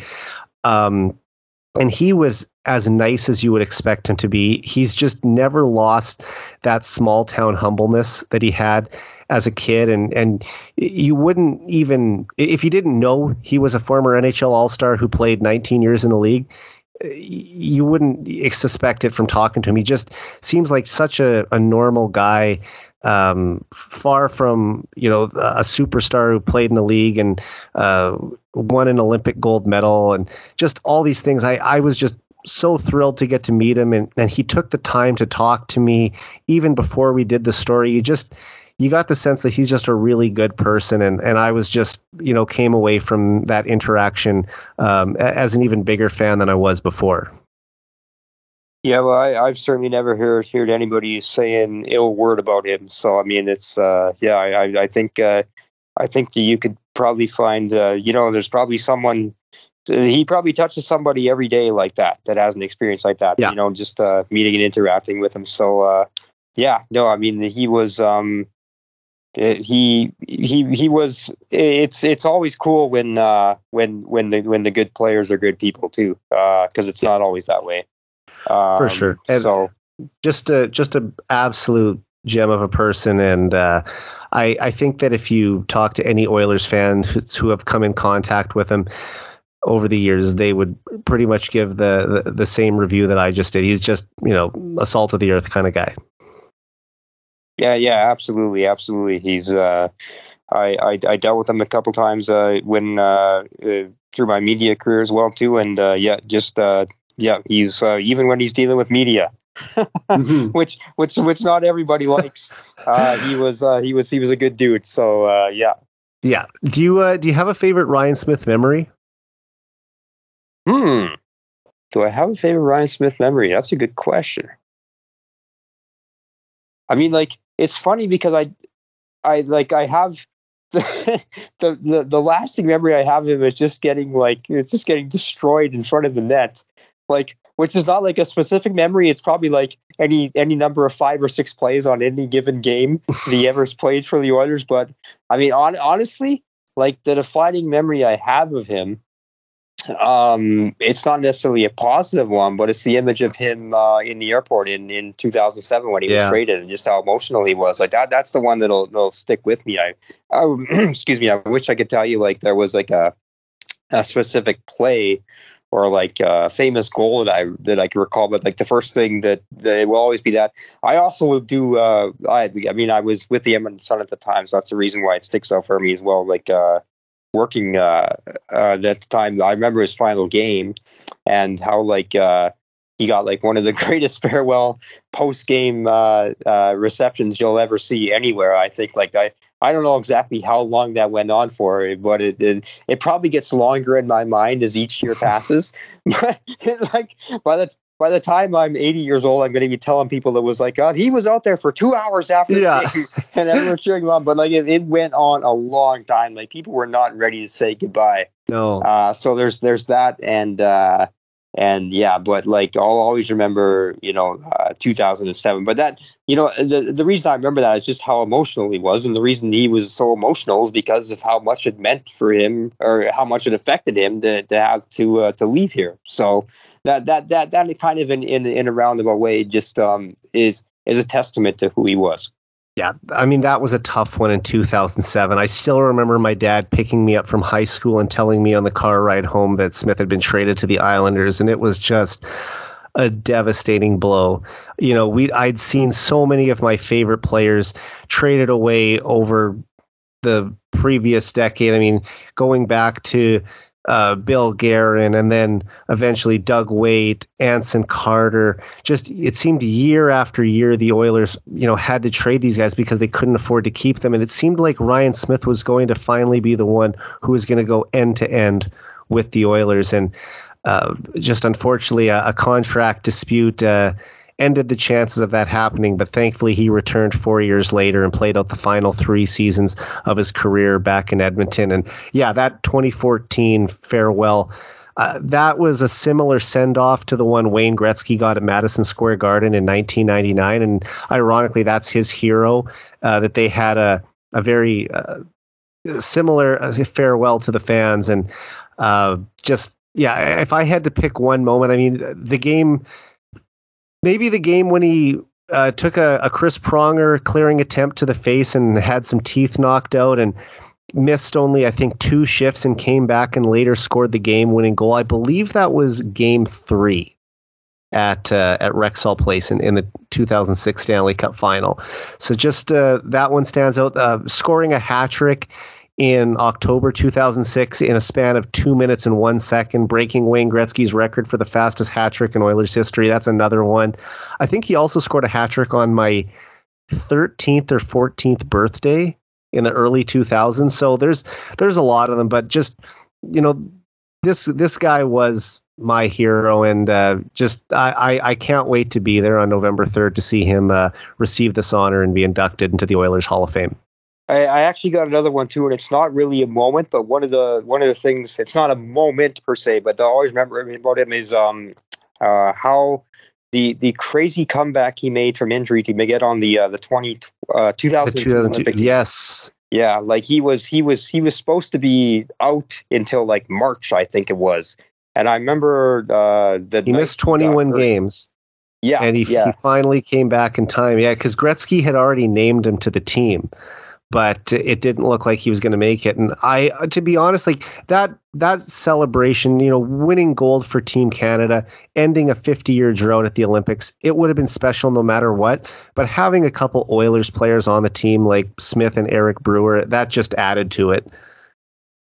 Yeah, the Eric Brewer, that's one of my all time favorite trivia questions. Is is like stumping people. It, it's who who was the other Oiler on the 2002 right. Team Canada? And like no one ever gets it. But that that's like I love Eric Brewer, man. He was I think he's a, I think he's very underappreciated at the time as an Oiler. I think he was underappreciated. Now is in, in, looking back in history, I think he was un, underappreciated too. And uh, I think it's so cool that he got to be there. And yeah. some people may say, well, maybe you know what? Maybe he was the only reason he got on the team is because of Lowe had the Oilers influence. And you know what? Maybe that was the case, but he he was very good in those Olympics, and he played a big mm-hmm. part in that team's success. So how scored a goal there, against Sweden in the first game of yeah. the tournament too. Yeah, yeah. So like, I mean, how for whatever whatever method it was that he managed to get himself on that roster, he was a very important piece of that team. Right, and, and sorry, you were also saying about Smyth uh, coming back from injury and time to play at the Olympics. Yeah, yeah. Oh, yeah, yeah. Just to like, um, well, I think he came back like shortly after Christmas. Um, like there was like a month run up before even the Olympics, and he was back with the Oilers, and there was like, because yeah, it was just it was like a, a, a remarkable comeback that uh, that you know he's uh, that that's that's one of the the biggest. Was it a high ankle sprain? Yeah, it was something like that. Well, I, it was whatever it was. It was it was more serious than that, I think, because he got surgery. Like I remember he had surgery that night um, I can't remember the, exactly the specifications of the injury now. I really should be able to remember this. I can't. Uh, but I know he had surgery that night. Mm-hmm. And then it was like, and, and, then it was like, whatever it was, the doctor told him it would be like, well, it'd be like six to 10 weeks. And he was like, he was going to be back in five weeks, whatever it was, right? If it was, if it was four to six weeks, he was going to be back in three or I don't yeah. know. But, but yeah, lo and behold, he, uh, he was, he was not only back in time for the Olympics, like he was back well before the ahead Olympics of time. he had he had some time to get warmed up and ready to go. Yeah, yeah, and I mean the Oilers needed him at that time. The, the Oilers got off to a, a, really fantastic start that season and never mm-hmm. really found their stride again. Uh, they, no, they unfortunately, they just barely missed the playoffs in yeah. 2002. Yeah, they had they had a really good um, a really good March and April uh, to make it close at the end, but they just uh, they, they just couldn't get in, and uh, yeah, they certainly um, him uh, Smyth missing whatever that was. I think he was gone for yeah. about whatever four four weeks or so. It really really hurt them. Yeah, it was tough, but I mean, at least uh, at least he was able to come back and be a part of the Olympics. Yeah, absolutely. So I mean, that's uh, that's another one there that just tells you everything you need to know about that guy. Yeah. All right. Uh, since entering the league in 2015 16, Connor McDavid has continued to prove on his greatness every year down the line. And despite setting the bar unreasonably high last year, especially in the playoffs, I expect him to exceed expectations again this season. So, Brian, tonight I have seven McDavid over under type questions for you. There are both single season and career questions. And after you say whether you think McDavid will reach the milestone or not, I'm going to put you on the spot and actually predict an exact number that he'll finish with. Sound good? Okay, go for it. Okay, so let's uh, let's go into the first one here. Uh, Wayne Gretzky won the Art Ross Trophy as scoring champion a record 10 times during his NHL career. Gordie Howe and Mario Lemieux are tied for the second most with six. McDavid has claimed four Art Ross trophies by age 25. Will he win seven Art Ross trophies in his career and overpass Gordie Howe and Mario Lemieux for second? Uh, yes. So how over, many? I guess. Oh, and how many do you think he will end up finishing with? Uh, eight. So he would have to double the amount that he already has now. And, and I mean, I, I, think he's a safe bet to win at least the the next two, which would get him to six and tied with those guys. And that's at age 27. So you know, you're saying another two more after that. Yeah, I guess I'm I'm looking at it as he'll do I'll say he wins four of the next six. Okay, so you think that or he'll four still of the next be... seven? Like I think I think his window to do this is within like the next. Yeah, I'll say four of the next six. So you still see him winning a couple into his early thirties then? Uh, I guess so, right? Because I mean, within six years he'll be turning thirty-one. That season. Yeah. So yeah, yeah. And I mean, that would just if we're looking at players from different eras and, and trying to say how dominant they were against their peers. Uh, McDavid has dominated his peers very similar to the way that some of the all-time greats have. Maybe not Gretzky, but when you when you look at just where he is compared to the rest of the league, you know, he's so much more talented than the next best player. I now now I might be I, I might need to rethink this now. What what is it? Is it like really uncommon for guys after the age of thirty to win the scoring title? I'm sure that's happened. Uh, it has. Um, I think most recently, uh, uh, Martin St. Louis won it in 2013 at age, I want to say 37. Uh, Gretzky won his last one in 1994 at age 33, but it is uncommon after the age of 30 to win a scoring title because mm. usually by then um, a younger superstar yeah. has come along that's kind of uh, exceeded them. But I don't know if I see anyone in the next handful of years taking that title. I mean, even with Connor Bedard coming around, who might be the next generational talent, I still don't know if when Bedard is 21 that he'll be able to produce more offense than McDavid will be able to at 29. No, Mc- yeah, that's kind of how I look at it too. But maybe, you know what? Maybe oh, uh, I'm going to go seven. I'm going to play it safe. Okay, I, but I'm still going to say he beats uh, he beats uh, Howe and uh, uh, Lemieux. Lemieux, thank you. Yeah, he'll yeah, surpass so them. Yeah, he. Yeah. I I think that three more is a is a good bet. I'm I'm actually going to go with eight. I'll go with your original prediction. Okay, fair enough. I I think he will win eight. And I mean, what if he just is 32, 33, and there still isn't um, a real challenger to take the Art Ross Trophy away from him in, in a healthy season. His biggest I, challenger might yet still be his teammate. Yeah, exactly. And I just wonder if, you know, as as we get into his, you know, 32, 33 year old seasons, if if he's still the the top offensive player in the league. And that, that's going to be something that'll be fun to watch by then. But even if someone does pass him, I still feel like he's going to be right there at the top of the scoring lead. I mean, just other than his rookie season, he's never finished lower than second in the scoring race. I hadn't realized that actually. That's quite remarkable.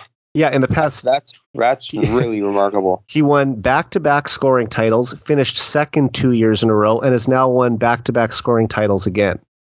Wow. Yeah, it's wow, just that's it, uh, that is pretty remarkable. So it's unbelievable. Yes, I mean a, a, guy a guy like him, right? I mean, it doesn't it does. He, some uh, he's one of those guys you just like you can't really rule out anything.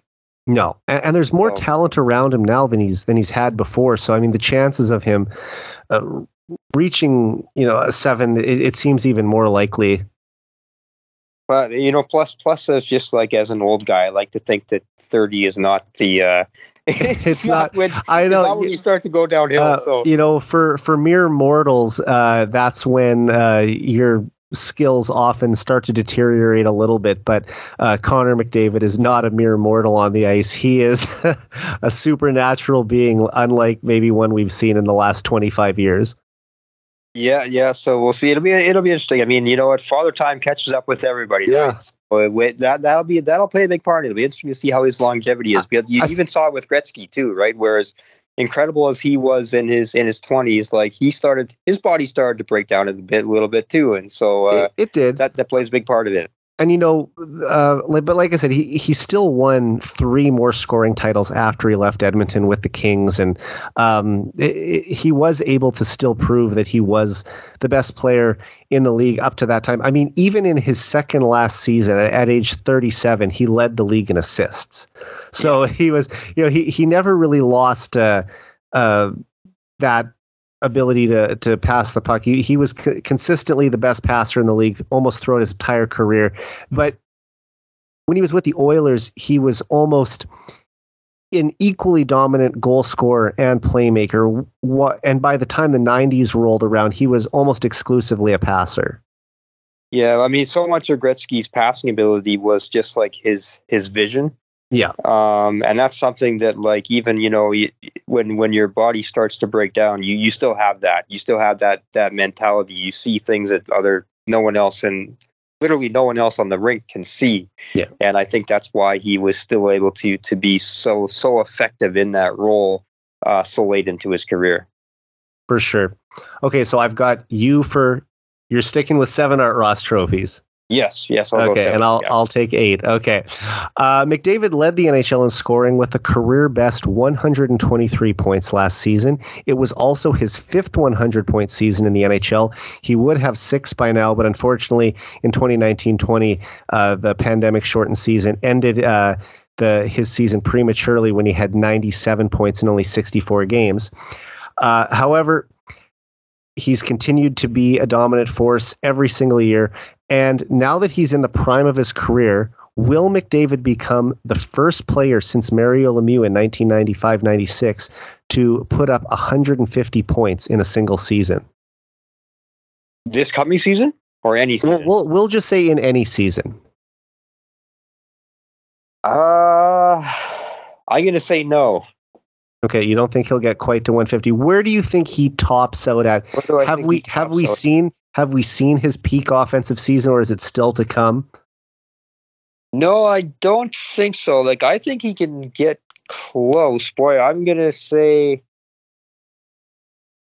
I'll say he, you know what? I'll say 139. That would be still an incredible season. I mean, yeah. if you think about it, uh, Nikita Kucherov holds the salary cap era single season scoring record with 128 points. And I have a feeling that McDavid will break that this season and become the first player in the 21st century to put up 130 points in a single season. And uh, if he gets closer to 140, it wouldn't shock me either, especially if the Oilers' power play is as dominant as I expect it to be. Oh, he'll definitely top 128 at some point in time. I'm sure of that. Yeah. Uh, but yeah, I'll say his career high. I'll put, put me down for 139 for his career high. Okay, 139. I do think he's going to get to 150. I've said this for over a year now, so I've got to stick with that, and I I, I still believe it. I think that he will hit 152 at, at some point. One one five two. Wow. Okay. Yeah. All right. Uh, All right. I mean, he he was on pace for 153 points in the uh, the second pandemic year in in uh, 2020 21 uh, when they he was playing exclusively against the Canadian division. But this past season, we saw his points per game average come a little bit down, but still he had the the highest point total of his career because it had returned to a full 82 game schedule. Right, right. Well, I mean, to to maintain, he was scoring a putting up points at such an insane pace oh. in 2020 2021. Like I don't know if that season had gone on to 82 games, I don't know if he could have sustained continuing to score at that rate. I mean, it was it was it was otherworldly. Like it's just uh, like I said, like and, and as I said a couple minutes ago, I, I don't put anything past this guy because he can achieve it. But I mean, I I would think it would have been absolutely incredible if he had somehow been able to maintain that scoring pace for uh, for what was that season? 56 56 games. And they they played yeah. a lot of you know baseball type series where they would go into yeah. uh, one building for two or three like games reduced travel i think made it easier too right? Because perhaps it did. know, yeah yeah so i, I, I still don't i don't buy that it was an easier uh, division because you know every team every division had weak teams. If you look around all four of those it's it's not like the oilers were the only team that had uh, some some weak opponents to beat up on, like the the Canucks or the Senators. Uh, there were there were other teams that were you know around the league that that had uh, some weaker opponents that they were able to pad their stats against too. Oh yeah, no, absolutely. I don't think uh, I I don't look at that as being a weak division at all. Um, in that season. That's uh, there, there. There's a few things I would say that like I like like it's like like I think you know playing the baseball schedule with reduced, uh, which everybody did, so everybody mm-hmm. benefited from having no fans either. That's a that's yeah, a fact. Yeah. So there's that, that that everything about that was just so bizarre. It's um it's it's it's impossible to try and, and quantify it against anything else really. Agreed. Okay, uh, McDavid is a natural playmaker, but he's also shown tremendous growth as a goal scorer as well he scored a career best 44 goals last season, and hitting the 50 goal mark is one of the only things that's eluded McDavid from an offensive standpoint. But do you think McDavid will eventually have a 60 goal season in the NHL? Hmm. A 60 goal season, eh? Ah. Uh, yeah. Yes. It's a tough one, isn't it? I'm well. I'm just thinking now because I'm thinking like, could he score 60 goals? He could score 60 goals, but I'm thinking, okay, but if he's scoring 60 goals, he's probably getting more than 139 points. so unless so he just really like, focuses on goal scoring that year, maybe he. Be, eh, you know, I actually would like to see McDavid be a little more selfish at times. He's always looking to set up his teammates, and he is a pass first player. But I've always believed that if he put his mind to scoring 60 goals and he really wanted to do it, he would. Yeah, no, absolutely. I think I, I think so too. And uh, so, yeah, it probably doesn't make much sense for me to say say it, but yeah, I'll say I'll, I'll go with 60. He can hit 60 for sure. Yeah. I'll, I'll just bump it to 61 because that's how many records Wayne Gretzky set in his NHL career. It's a, it seems like a good number. So we'll go 61 goals. Um, why, why stop at 60, right? Exactly. And, you know, scoring goals matters to McDavid because it helps his team win games. And only eight players in NHL history have ever reached the 700 goal mark. McDavid already has 239 goals in seven seasons in the league. Will McDavid score 700 goals in his career? Uh, my first reaction is he won't, but I'm just going to do some quick math in my head here first to make sure. So he's so about what, what's, five. What's he at right now? 239, you said? He's 239, so he's a, a little over 450 goals away. Maybe 461? 461. If my okay. math is right. Uh, uh, yeah, you're right. Uh, no, I'm going to say he won't hit 700. He would and need to score another. Yeah. Okay. Uh, boy, you know, even if he hits 500, that'd be pretty. But he's already. Uh, I'll say uh, but I think he's a safe bet to get to 500. He'd only need to basically double his total already. So let's just say he even scores at the same pace over the next seven years that he has over the previous seven. We're looking at him hitting 500 goals somewhere around age 32. Yeah, I'm, I'm going to say I'll just go bang on 550. 550.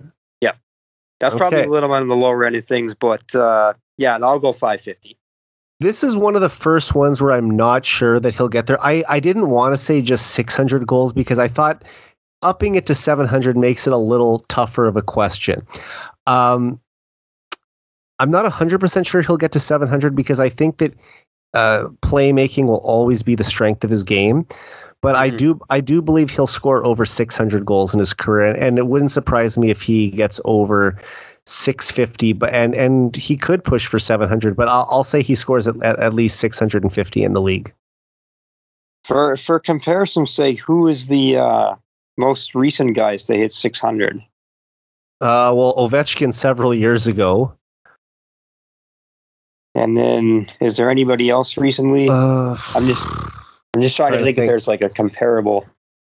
I think Patrick Marleau hit 500 about five years ago, but he played forever too. I mean, it, he was yeah. never really an elite goal scorer. He just kind of chipped away at it over the course of a career. But I mean, not taking anything away from him, he was still a consistent goal scorer for a long time. Oh yeah, I mean, any if, if you hit 500 goals, I mean that's. uh I, I'm not sure off the top of my head how many guys have done it, but like I give think of a lot of great goal scorers that didn't hit 500. Mm-hmm. So. All right. Uh, the next one Gretzky recorded an NHL record 2,857 points in his career. No one will ever approach that total again. However, Jaromir Jagr came close to becoming the second player to ever reach the 2,000 point plateau, finishing with 1,921 points.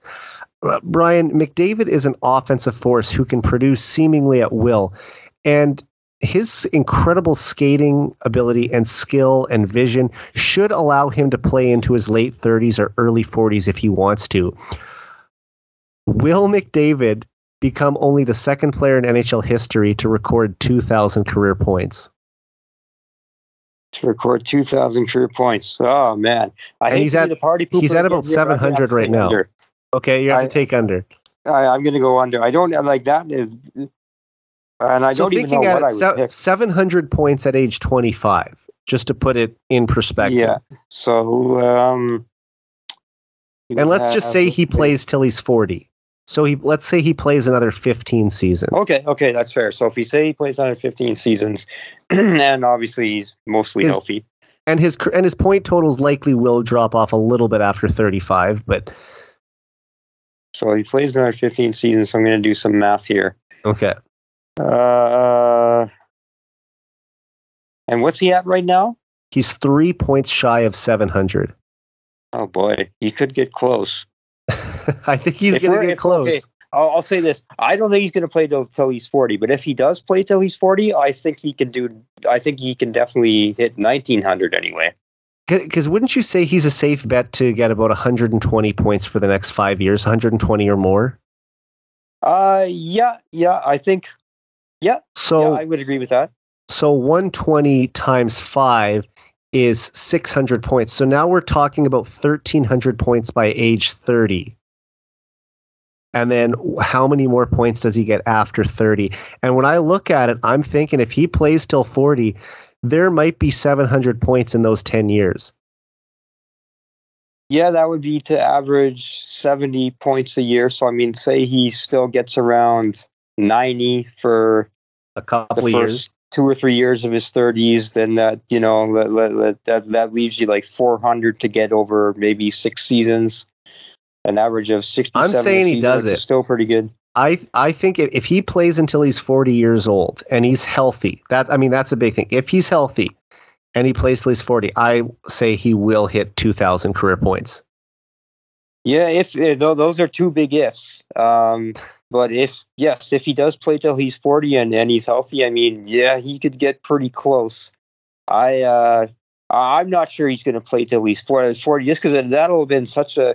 He came right into the NHL at 18. Yeah. Um, so I mean that'll have been such a long, long, long grind for him by that point. I I'm not sure if he'll uh, I'm not sure if he'll last long, but if he does, if he does, then he'll he will be within within sniffing distance. And I don't know how much the records mean to him, but if he's like I mean, if he's if he's 40 years old and he's at like 1900 or he's got nine, yeah, a thousand nine hundred and twenty some, like, does he come, come back, back, for one or two more years? to try and I mean, get to 2000 yeah it's like I, I don't know how much of a baseball fan you are but like albert pujols is retiring this year. Yeah.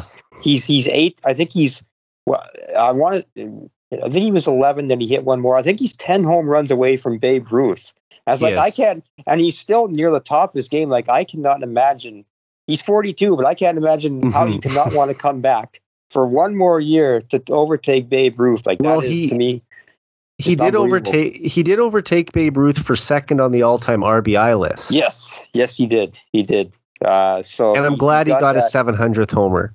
That was, yeah. Uh, you know, and he did it like uh, the Angels are one of the teams that I, am a fan of, and uh, uh, uh, as well as the Blue Jays. So I, I liked having him in Anaheim for several years, but it was probably appropriate that he came back to St. Louis and got that big home run as a member of the Cardinals. Oh yeah, it's one of the. I mean, if this is it, it seems like it is. It's be one of the all-time uh, great endings. I mean, to, yeah. he's playing so well to go out out near the top of your game, and and there's something to be said for that, right? These guys don't want to. Yeah. A lot of guys maybe um, they call it the uh, the Seinfeld thing, right? Where you stay one season too long, but um, uh, yeah, I mean it's uh, and that's what it, that's what it'll come to too, right? Like is McDavid. It, McDavid is such a I don't know if I, perfectionist might not be the right. Well, I don't know. Would that be fair to call him a perfectionist? Um, he's maybe not the right way to characterize. He has him. he has an unrelenting internal drive. Like yes, he's just yes. He he's just so wired to he, compete and to win. He doesn't he doesn't settle for anything no. at all less than his best. So like he strikes me as one of those guys that like when it when his when his game starts to go a little bit is he going to want to keep coming back? Um, Possibly, but I think that he, because he, he's the greatest skater in hockey history, and that's in as someone in his early to mid twenties. But even when he's let's say thirty five, I still expect him to be an elite skater. Maybe there will be a, a handful of guys who are uh, close to the same or better than him by then, but I believe that his skating is so high end that even when he's in his late 30s or 40 years old, he'll be an above average skater in the NHL. So he'll be able to play just because the game has transitioned to such a such a skating game where it's it's you know aside from hockey sense the most important skill to have, and I think that that will allow him to play for as long as he wants to. Well, I'll go with uh, so I'll I'll go with your thing that if he plays until he's 40 uh, mm-hmm. put me down for nineteen hundred. 1900. Can you imagine though the moment if he did score his 2000th point? That would have to be a, a top 10 individual accomplishment in NHL history, wouldn't you agree? Oh, I would I might put it as number 2 in NHL history. uh, yeah, I, I, I honestly can't even fathom it. I can't. Yeah. And like, a, and then I'll, I'll, say this for like the sixth time already. I, I, I, hate doing that because like you shouldn't put anything past this guy, but like it's it's almost inconceivable for me at this point, and that's you know, but we'll we'll see. And you uh, know, this wasn't one of when when you're like season number eighteen of of uh, ninety nine forever, we can revisit okay. this. yeah, that's where that's what'll take us to to get there, and you know. I, I didn't have this question written down, but just because it's on my mind, if he gets to seven or eight Art Ross trophies, second most ever, and if he passes Jaromir Jagr for second most points all time, I, I still think that Mario Lemieux is the second best player ever. I know some people will say Bobby Orr, some people will say Gordie Howe, others will even think Lemieux is the best ever. But for me, I, I think, you know, Gretzky, the, the most intelligent player ever, best passer ever, greatest player ever. Mario Lemieux, the most skilled player ever.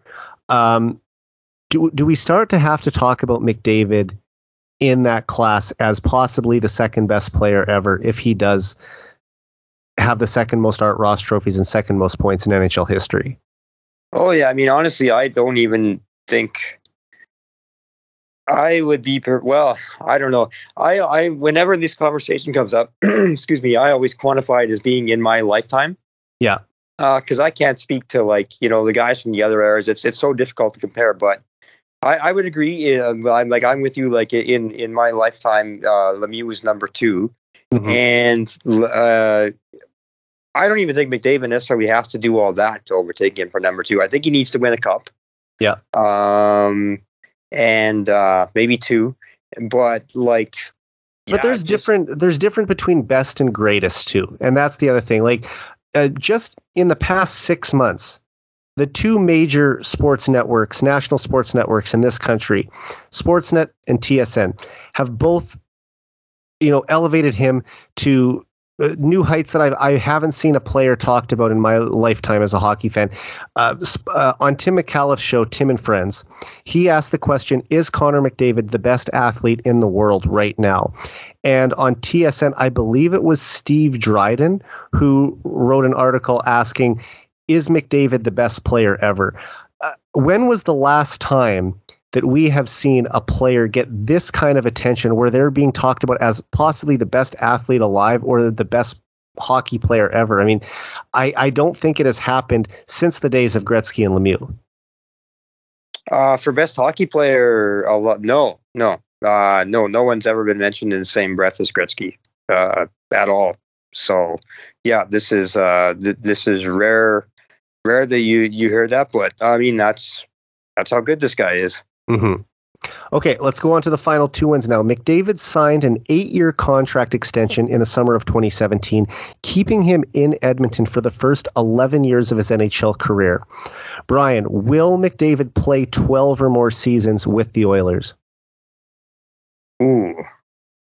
Uh, 12 or more. Um, Essentially meaning, yes. will he play yes, beyond he his current contract? He will. Yeah, yes, he will. I believe uh, he will too. Do I do I have to pick a number?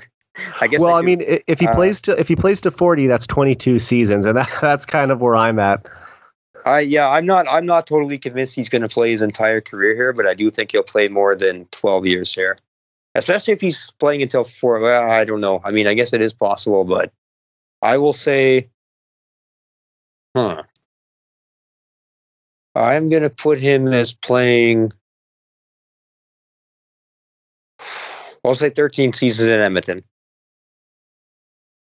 At least 13 seasons. Yeah.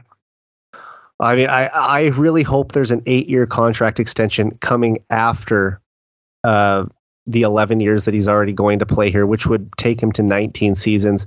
Um, you know, and and Frank Seravalli recently said on uh, uh, Daily Faceoff that unless the wheels completely fall off in Edmonton, he doesn't see Connor McDavid ever leaving. And I, I I've always been confident that McDavid was going to be a career Oiler anyway, but just sort of hearing some of the you know most plugged in insiders saying that this is where McDavid wants to be. This is where he's desires to play his career. Uh, that does kind of give me at least a little more sigh of relief that you know he is going to be around for years to come and uh, competing for Stanley Cups beyond age 29 when his contract expires.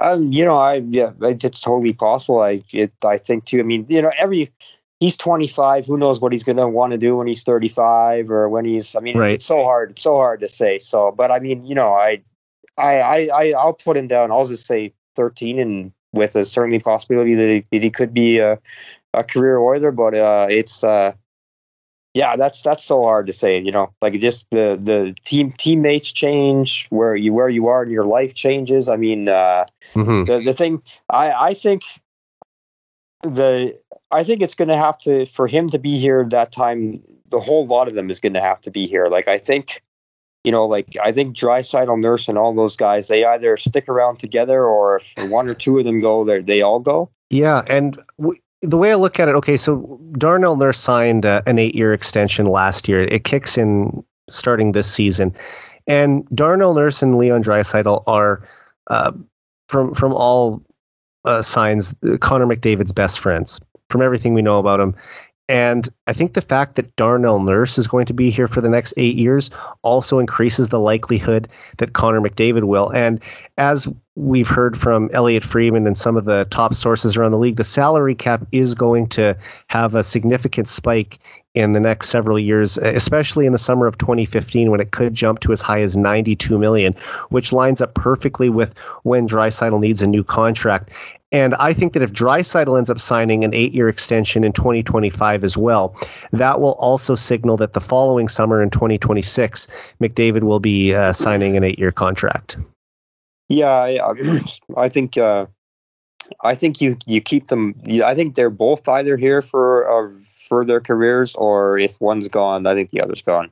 Yeah. So we'll see. So I mean, there's there's so many things, you know. I mean, uh, I th- obviously how much success the Oilers do or don't have will play a large part in that too. I mean, if uh, uh, you know, and hopefully, hopefully they win a cup or, or two. But yeah, if they don't at the end of this, I mean, is is he gonna is he gonna get frustrated and uh, understandably and, and and want to chase a, a championship elsewhere? I, so many things can happen and he, I mean, the way I look at it too is that even if McDavid did win a cup somewhere else, I, I feel like because we talked about he is such a driven player that he would always feel like he didn't get the job done here. You know, he's a legacy player.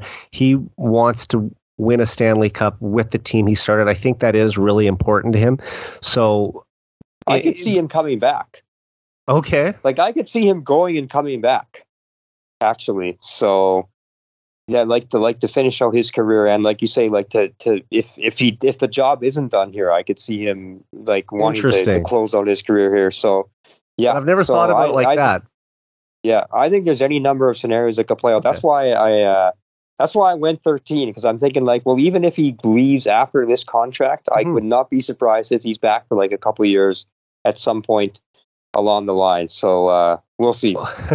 well, I'm I'm hoping for the sake that that doesn't happen, that he does end up playing uh, start to finish as an Oiler. But uh, uh, you know, I, I, I am happy to hear that you think that he is at least going to play beyond the 11 years he signed for, and uh, hopefully it will be a lot more than that. Uh, and the last question I have for you. This is the most important one, and we were just talking about it. Will McDavid win two Stanley Cups with the Oilers? oh boy. ah, you know what? I might sure, why not? I've got him down for two as well. I've I've long predicted that he would win two Stanley Cups here, and I don't want to change it.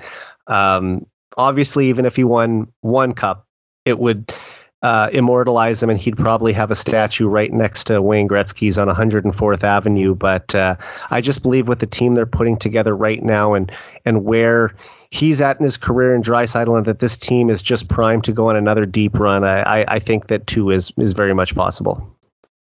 Yeah, yeah, yeah, definitely it is, and and you know, and we as we were talking off the top there, I I hope people understand that even if it is just one, that is still an incredible. It's still a, it's still a big accomplishment for sure. I mean, yeah, yeah. Ever since he was drafted in 2015, I felt that that was, you know, I think a lot of Oilers fans felt that that, that was where this was headed. That eventually he would lead oil the Oilers back to the promised land, and they would eventually win another championship. And seven years later, we're as close to that being realized as we've seen in the McDavid era, and uh, you know, hopefully that uh, that comes true about uh, nine months from now. I, I think the biggest thing that I would say is that if if they don't win multiple cups, that does not mean that this is a failure. At not at all. all. No. Not at all. And I think, and I and I think there's probably some people out there that may say that, and I couldn't disagree with that more. Like it's it, like it is so difficult to do this um, you know, if they even make it to like, if they even play in the finals two or three times, like that will be pretty incredible. Like it, it's just well, there's 32 teams in this league. That means that just law of averages, your team should only be making the Stanley Cup final. You know, it's only two once teams every make the Stanley years. Cup final every year. So that means you should only be getting there once every 16 years. I guess so. Yeah, depending on your conference. Years. Yeah.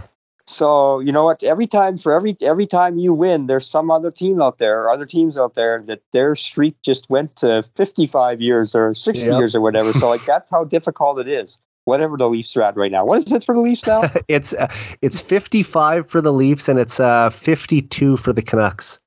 52 for the Canucks. And think about the Islanders, like who won five in a row and haven't and haven't gotten back to a Stanley Cup final. No, they haven't. 39 years, 38 yep. years. Won four straight made it to five straight finals. That's right. Yeah, and their last one would have been 84, 83. right? Uh, 84, well, 84, last, 84. Their last, their last, their last the finals. final was 84, yeah. Yeah, so I mean, the, so you, yeah, so I mean, that's that just tells you how difficult it is. Like they, for for years, they that's all they could do. That's all they knew how to do there, and they're still waiting to get back. So everyone, how whatever this team does, make sure you appreciate it. Absolutely. I mean, especially after the decade of darkness. The, when I was watching last year's playoff run and seeing them beat the Kings in the first round and seeing them beat the Flames in the second round and go even after they got swept by the Avs, I still thought this is so much better than all those years in the late 2000s and early 2010s when the season was essentially over by American Thanksgiving and we were just playing out the run and it would be January and the most important thing that Oilers fans would be focusing on is who are the top prospects for the upcoming draft. When it's May and June and you're still watching your team play hockey as as we were this year it just you, think like I, can't believe it was so long since 2006 and, and we went through so many hard years. So i'm hoping uh, hoping that this will uh, this trend will continue and we'll have you know hopefully at least uh, a decade or close to it of uh, long playoff runs when and with a couple ending with a championship.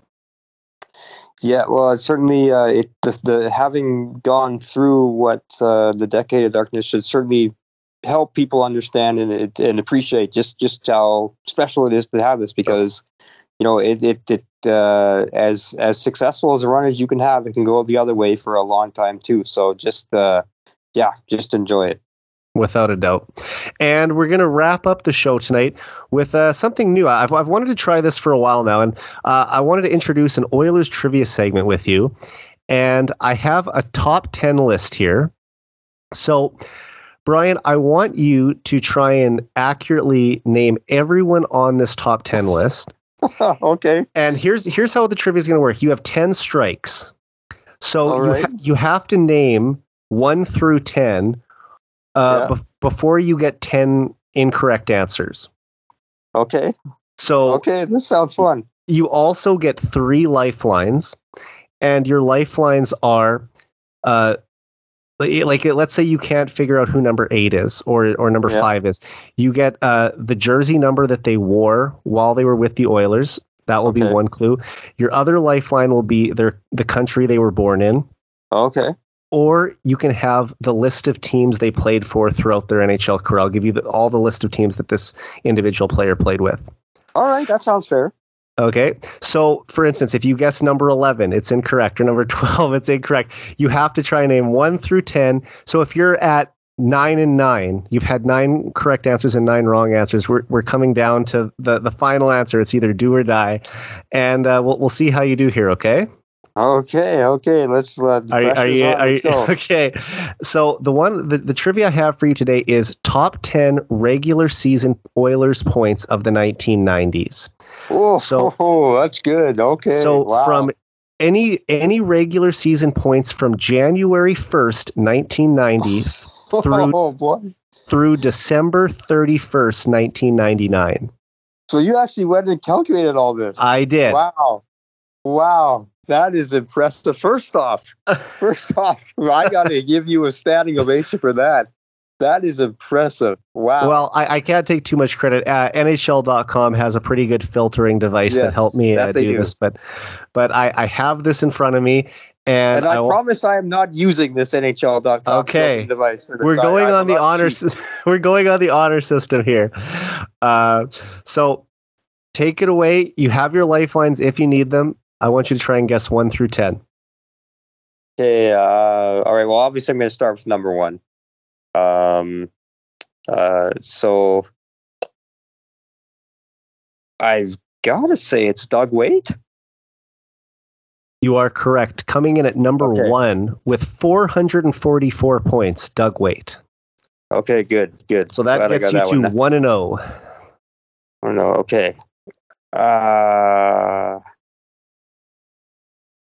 Who else would have been? I. Hmm. Would it be number two? Would number two be Jason Arnott? You're correct again. Coming in at number two Wow, Okay. with now there's quite a significant drop off from Doug Weight at 444. Coming in at number two with 239 points, Jason Arnott. So nobody else had more than two thirty. Now, that- now this is going to get hard. Uh, No, obviously I- you don't have to guess one through ten in order. I mean, you, you can just guess any names, and I'll I'll tell you if they made the list Oh, or okay. not. Yeah, Okay. you don't you don't have to predict the list in order. I might as well. Well, I got the first two. I might as well see if I can go three for three, and then and then if I'm wrong, then I'll just I'll give up on, on that. Yeah, it, it, it Uh, honestly doesn't matter what what order it is, as long as you get all ten of them. Okay. So two and zero Uh, to start. I'm gonna toss out. Uh, uh, this is a random one. This is not someone I think is number three, but is is um is Boris Mironov in there? Coming in at number 10 with 160 points, Boris Mironov. Okay. All right. Two points ahead of the guy who was in 11th. Who was eleventh?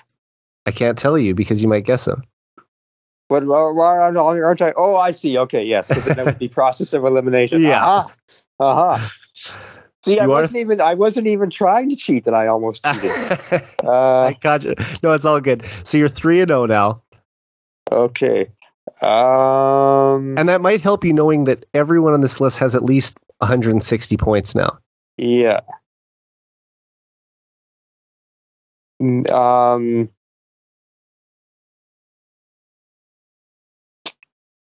I will say Joe Murphy.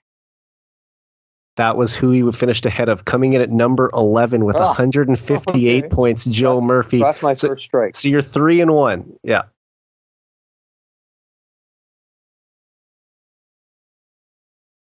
Uh, Craig Simpson. Coming in at number 4 with 195 points, Craig Simpson. Okay. You've got one, two, four, and 10 off the board. Craig MacTavish. Coming in at number 14 with 136 points, Craig MacTavish. So that gets you Two to strikes. four, four and two. Two strikes. Okay. Uh,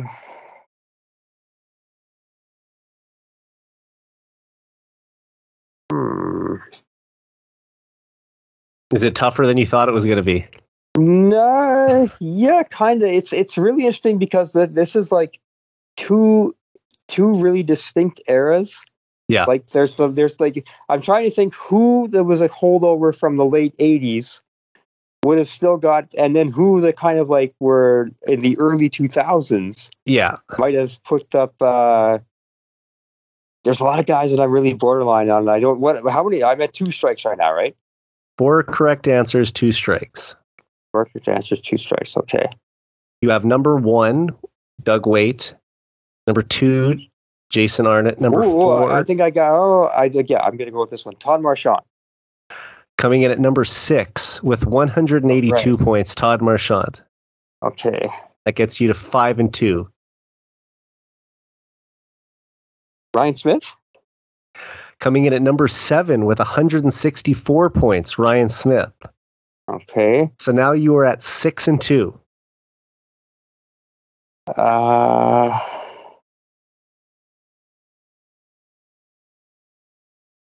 You still Uh, have all three trying- I know. lifelines. You don't have to use them, but they are there just in case. Unless you, you want to really test yourself and see if you can get all no, ten. I, I want. I want to test myself. This is a, this is this is this is this is a really good one. Um. Six and two so far, so off to a, a pretty strong start, I'd say. Yeah. It's it, it is it's it's tricky though, but um. Trying to okay. I know I'm well. No, let's go. Yeah, let's go Tikkanen. Tikkanen. Coming in at number eight with 162 points, Esa Tikkanen. Okay. Now you're seven and two. I got three more to get, and I still I'm missing someone really high, right? Like number three. Uh, you ha- the numbers you still need to get are three, five, and nine. So I should be so a couple obvious ones here. Um, well, it might not be obvious. I mean, like I would think that you know Ryan Smyth uh, is an obvious one, but uh, we'll see. We'll see what you can do with these last few. Um. Hmm. Zdeno Ciger. Coming in at number 12, Zdeno Ah. Ciger with 155 points. So that drops you to Yeah. seven and three. Okay. Um. That's pretty impressive that your incorrect answers have been number 11, number 12, and number 14. So you've been pretty close within range on all those ones. Like there hasn't been one that's been wildly off the board. yet. I haven't been way, way crazily No. off with anyone. It's going to be someone like.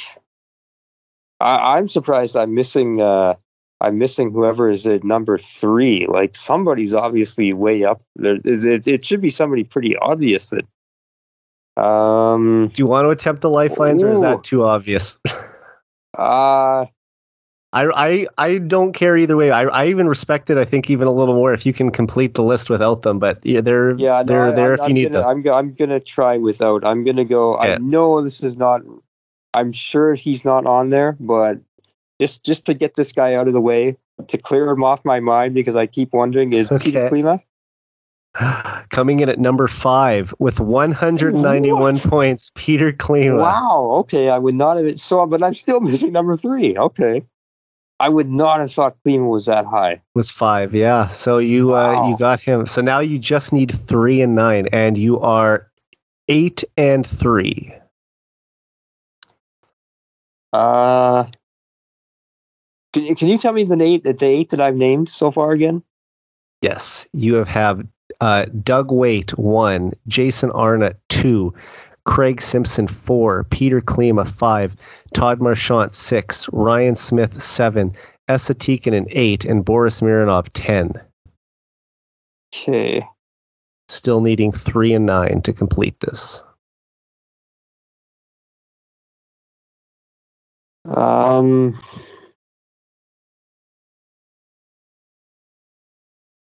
hmm. I think that number three is the one that that's frustrating you the most that you don't have a, one of the guys that's that's that high up. Well, yeah, I mean, it, it, it's it's kind of got me. is it? Well, okay, this is another one that the another one that I'm just going to throw out there just to get him off my off my mind Okay. to, to clear to clear my conscience. Messier. Coming in at number 15 with 132 points, Mark Messier. I will say his points per game average is the be- uh, the best on this list, uh, even well ahead of uh, Doug Weight's. But obviously, he only played 92 games with the Oilers in the 90s, so Yeah, that that played I, big I factor. in didn't. I didn't, I didn't think he was on there, but I'm like, well, you can't go down. if you're going to leave Messier, if it, if it ended up being Messier, the last one on the board that I didn't get, then that would be pretty brutal. So you wanted to at least go for it there. That, okay, That's a strike I'll take. That's a swing and a miss that I'll take. so you're eight and Yeah. four. Uh, Shayne Corson. Shayne Corson. It's it's it's not Shayne Corson. He's number 13 with 137 Okay. points. So now I can say that all of your incorrect answers have been 11, 12, 13, 14 and 15. So I'm you missing number your three. your your five incorrect answers are the five players just outside of the top 10. Who is this guy? Okay, is it? uh Oh, it couldn't be.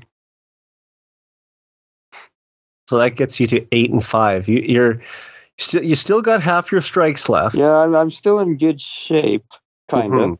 Mhm. Um.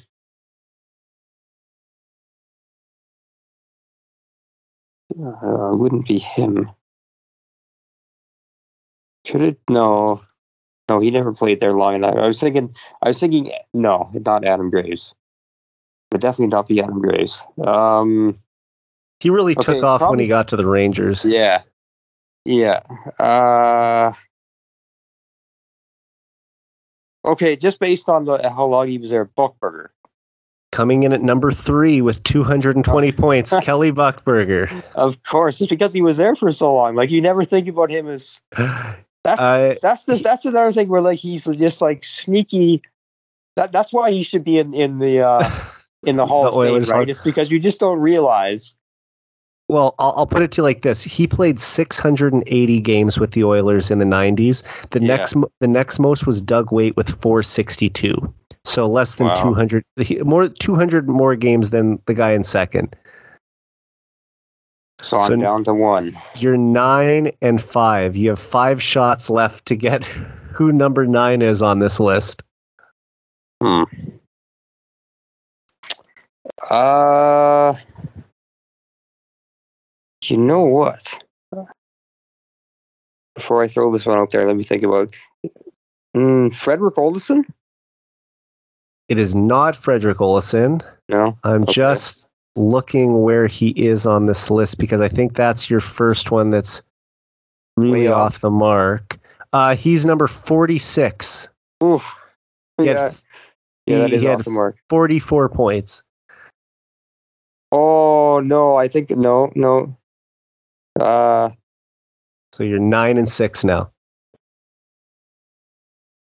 huh. Glenn Anderson. Glenn Anderson is also incorrect, coming in at number 21 with exactly 100 points. Okay. So you're down to nine and seven. There's no shame in using the lifelines. That's what they're there for, Brian. Yeah, no, I'll use uh, when I get to nine. I'll use the lifelines. Okay. You give yourself one shot at it. This I is- mean, I mean, you this could is- use all three lifelines on this one guy and finish it basically right now. I could, but where would the fun be in that? I guess I. Why not roll the dice? I'm really starting to draw blank, though. I don't have a. I don't know who this could be. It's not. Like it's yeah, it's not Bill Guerin because that's not a guess. By the way, I'm talking myself out of Bill Guerin. It's not. It's definitely not Bill Guerin. Well, okay, let's. Yeah, I, I said him. Let's let's just clear this out of there. Is it Bill Guerin? Coming in at number 17 with 108 points, Bill Guerin. Did not think it was Bill Guerin. Not there long enough. No. Okay, so No. you're uh, nine and seven now.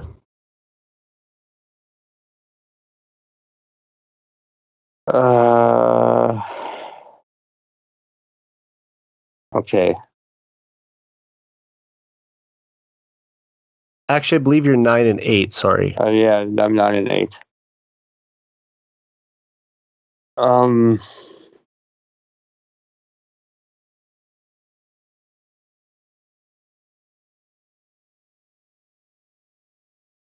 well, Are there a couple names that are on your on your mind that you want to just throw out? You don't have to lock one in. well, I, yeah, I'm gonna I'm gonna toss out. Uh, I said Kovalenko, right? You have not. Okay, Andre Kovalenko. Uh, coming in at number 16 with 109 points. So you're you're you're pretty close with all of them. You you're you've had everyone from 11 through 17. Um, so now you're down to nine and nine. Do you want to use it now? Yeah, I'll use I'll use my lifeline. So I mean, you can use all of them really. So, uh, do you want to start? I mean, do you want to start with country of origin, uh, number, e- teams you played with? let's let, let's do teams. Yeah. Okay. Just gonna pull up. I am completely baffled on who this could be. this this is a good one because I am stumped. I mean, you were really rolling there for a second. I think you were eight and three at one point. Uh, okay. I, I've been I've been taking like just desperation shots here for the last few ones because I am I am totally stumped. So Chicago Blackhawks in 1991-92, and then with- No, it's not Dave Manson, is it? No, uh, just wait, just wait, just wait. Then Edmonton Oilers, 1993 until 1999. Chicago Blackhawks again from McAmmond? correct. No. Coming in at number McAmmond. coming in at number nine with 161 points. Dean McAmmond. So you finished 10 and nine. Oh man, I would net Dean McAmmond. Wow. So just to run through the top 10 again. Number 10, Mironov. Number 9, McAmmond. 8, Tikkanen. 7, Smyth. 6, Marchant. 5, Klima. 4, Simpson. 3, Buchberger. 2, Arnott. And 1, Weight. Uh, now that we're finished with it, Brian, uh, rate the difficulty of that list. that was one of the no, that was awesome. That was that was very difficult.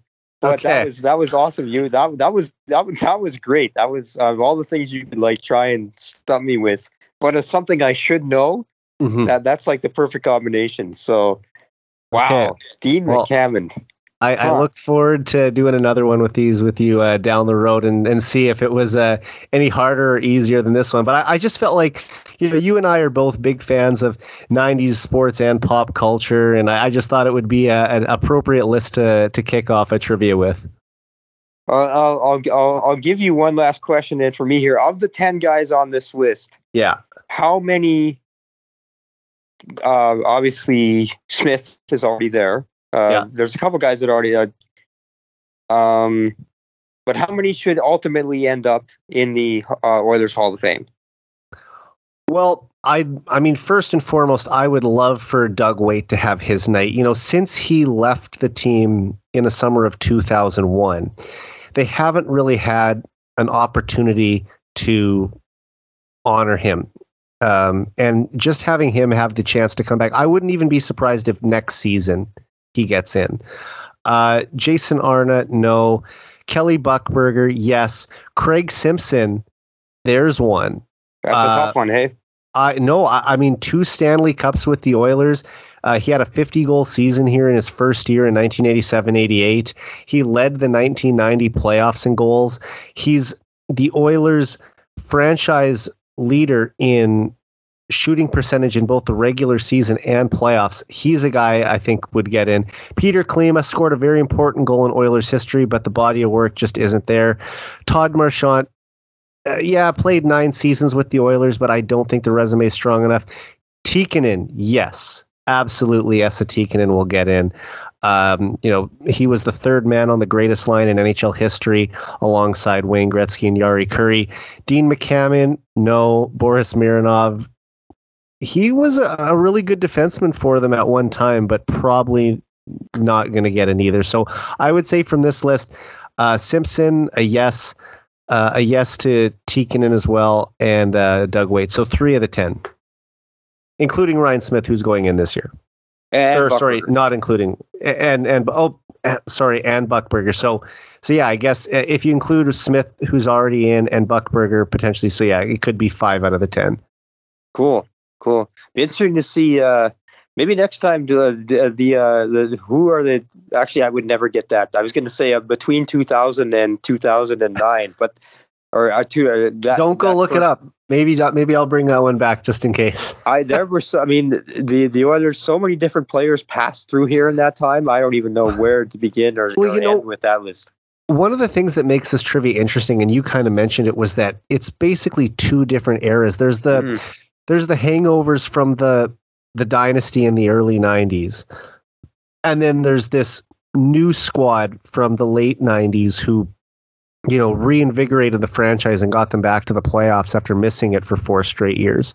So you know, it's an interesting mix of guys, and to see where they all land on this list was was interesting when I even pulled pulled it up. But uh, you know, you did a, a great job, especially early on. I, after that eight and three, you went on a, a string of of uh, incorrect answers, but you you were hitting them all out of the gate.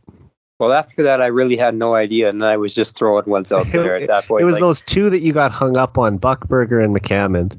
Yeah, yeah. Well, but, but Buchberger, like I should have guessed him earlier. It's just he never was. He never put up many points at all. But And you know, when maybe you're that's when you're why there you for were there. When you're there the, the longest, you're just Yeah. you're bound to get there, right?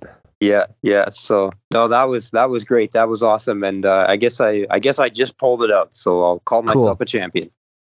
you did it.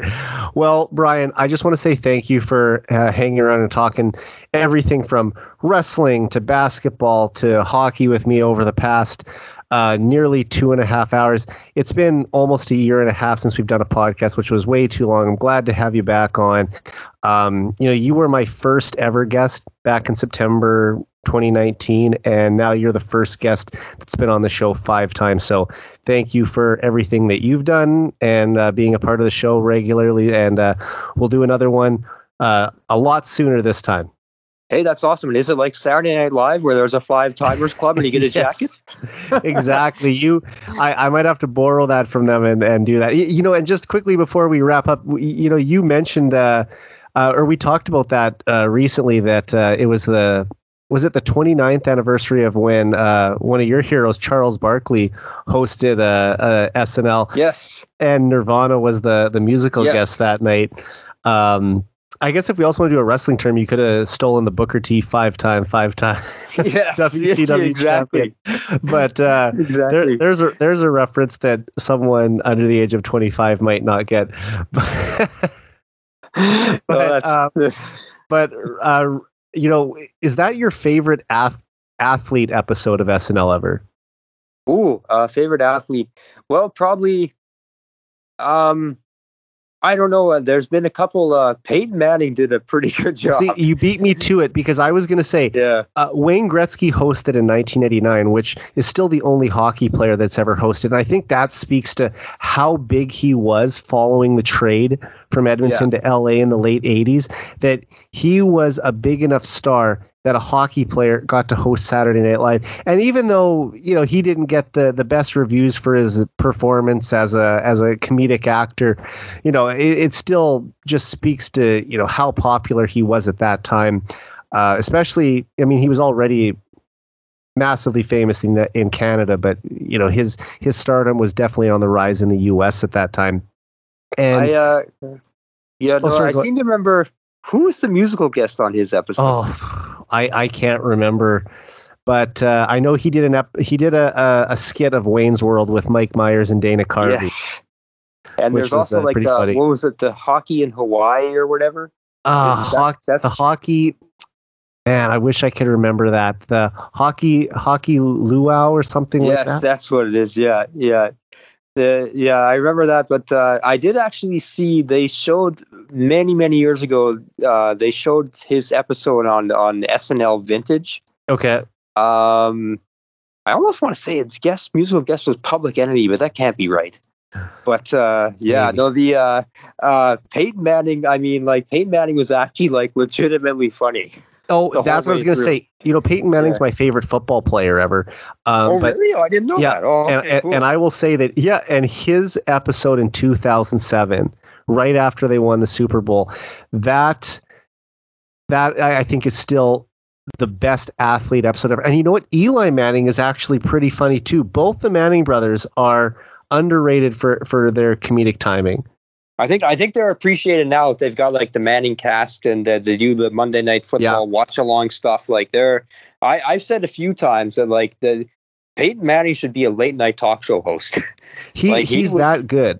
Yeah, you know, if, if he wasn't a supremely talented NFL quarterback who had a career in broadcasting waiting for him as soon as he retired, you know, his he he could at least have some job in in uh, comedy writing or, or hosting, as you said. Do you remember just uh, while I got it on the top of my mind the the Super Bowl commercial that Eli Manning did with uh, I think it was Odell Beckham Jr. where they recreated the Dirty Dancing scene. I don't remember that. Okay, no. well, it's they're doing the dance to to Dirty Dancing like with Patrick Swayze and Jennifer Grey, and I think I think it's Odell Beckham Jr. runs at him, and Eli lifts him up, and it's and the the song from the movie uh, "The Time of Your Life" is playing, and it just it's hilarious. I think that as I said, both the Manning brothers have um, are willing to make fun of themselves, which I think makes them even more likable to to a lot of fans who who might not have even been fans of their teams. Oh, absolutely. Oh, they, no, they've got like they have so many people that are fans of them now that probably didn't that probably disliked them when they were players. Probably. So yeah, yeah. So like I, I just looked it up too. The the musical guest from Gretzky's episode was Fine Young Cannibals, which is a fine '80s band. yeah. Oh, and they they had a big hit in 1989. Uh, she drives me crazy, I believe yes. it's called. And yep, you got it. There had to be no question that that was the song they sang that night that that's exactly the song they did that night. So there you go. So like that was uh that that that was so that episode is so 1989 it can't even yeah it, you can't top it. It's you know well if we hadn't filled in our late 80s uh 90s uh, pop culture references throughout the podcast we definitely hit the quota there. Yes we're we, we're we're definitely keying on a, on a specific demographic oh, here. that's awesome man. All right well thank you again so much for being on the podcast I could talk hockey with you and and uh, '90s references anytime. So we'll we'll do this again soon. Yeah, all right, for sure. Uh, always always a blast, Eric. Uh, thank you for having me. Awesome. All right. So for Brian Swain, I'm Eric Friesen. This has been the 99 Forever podcast. We're out.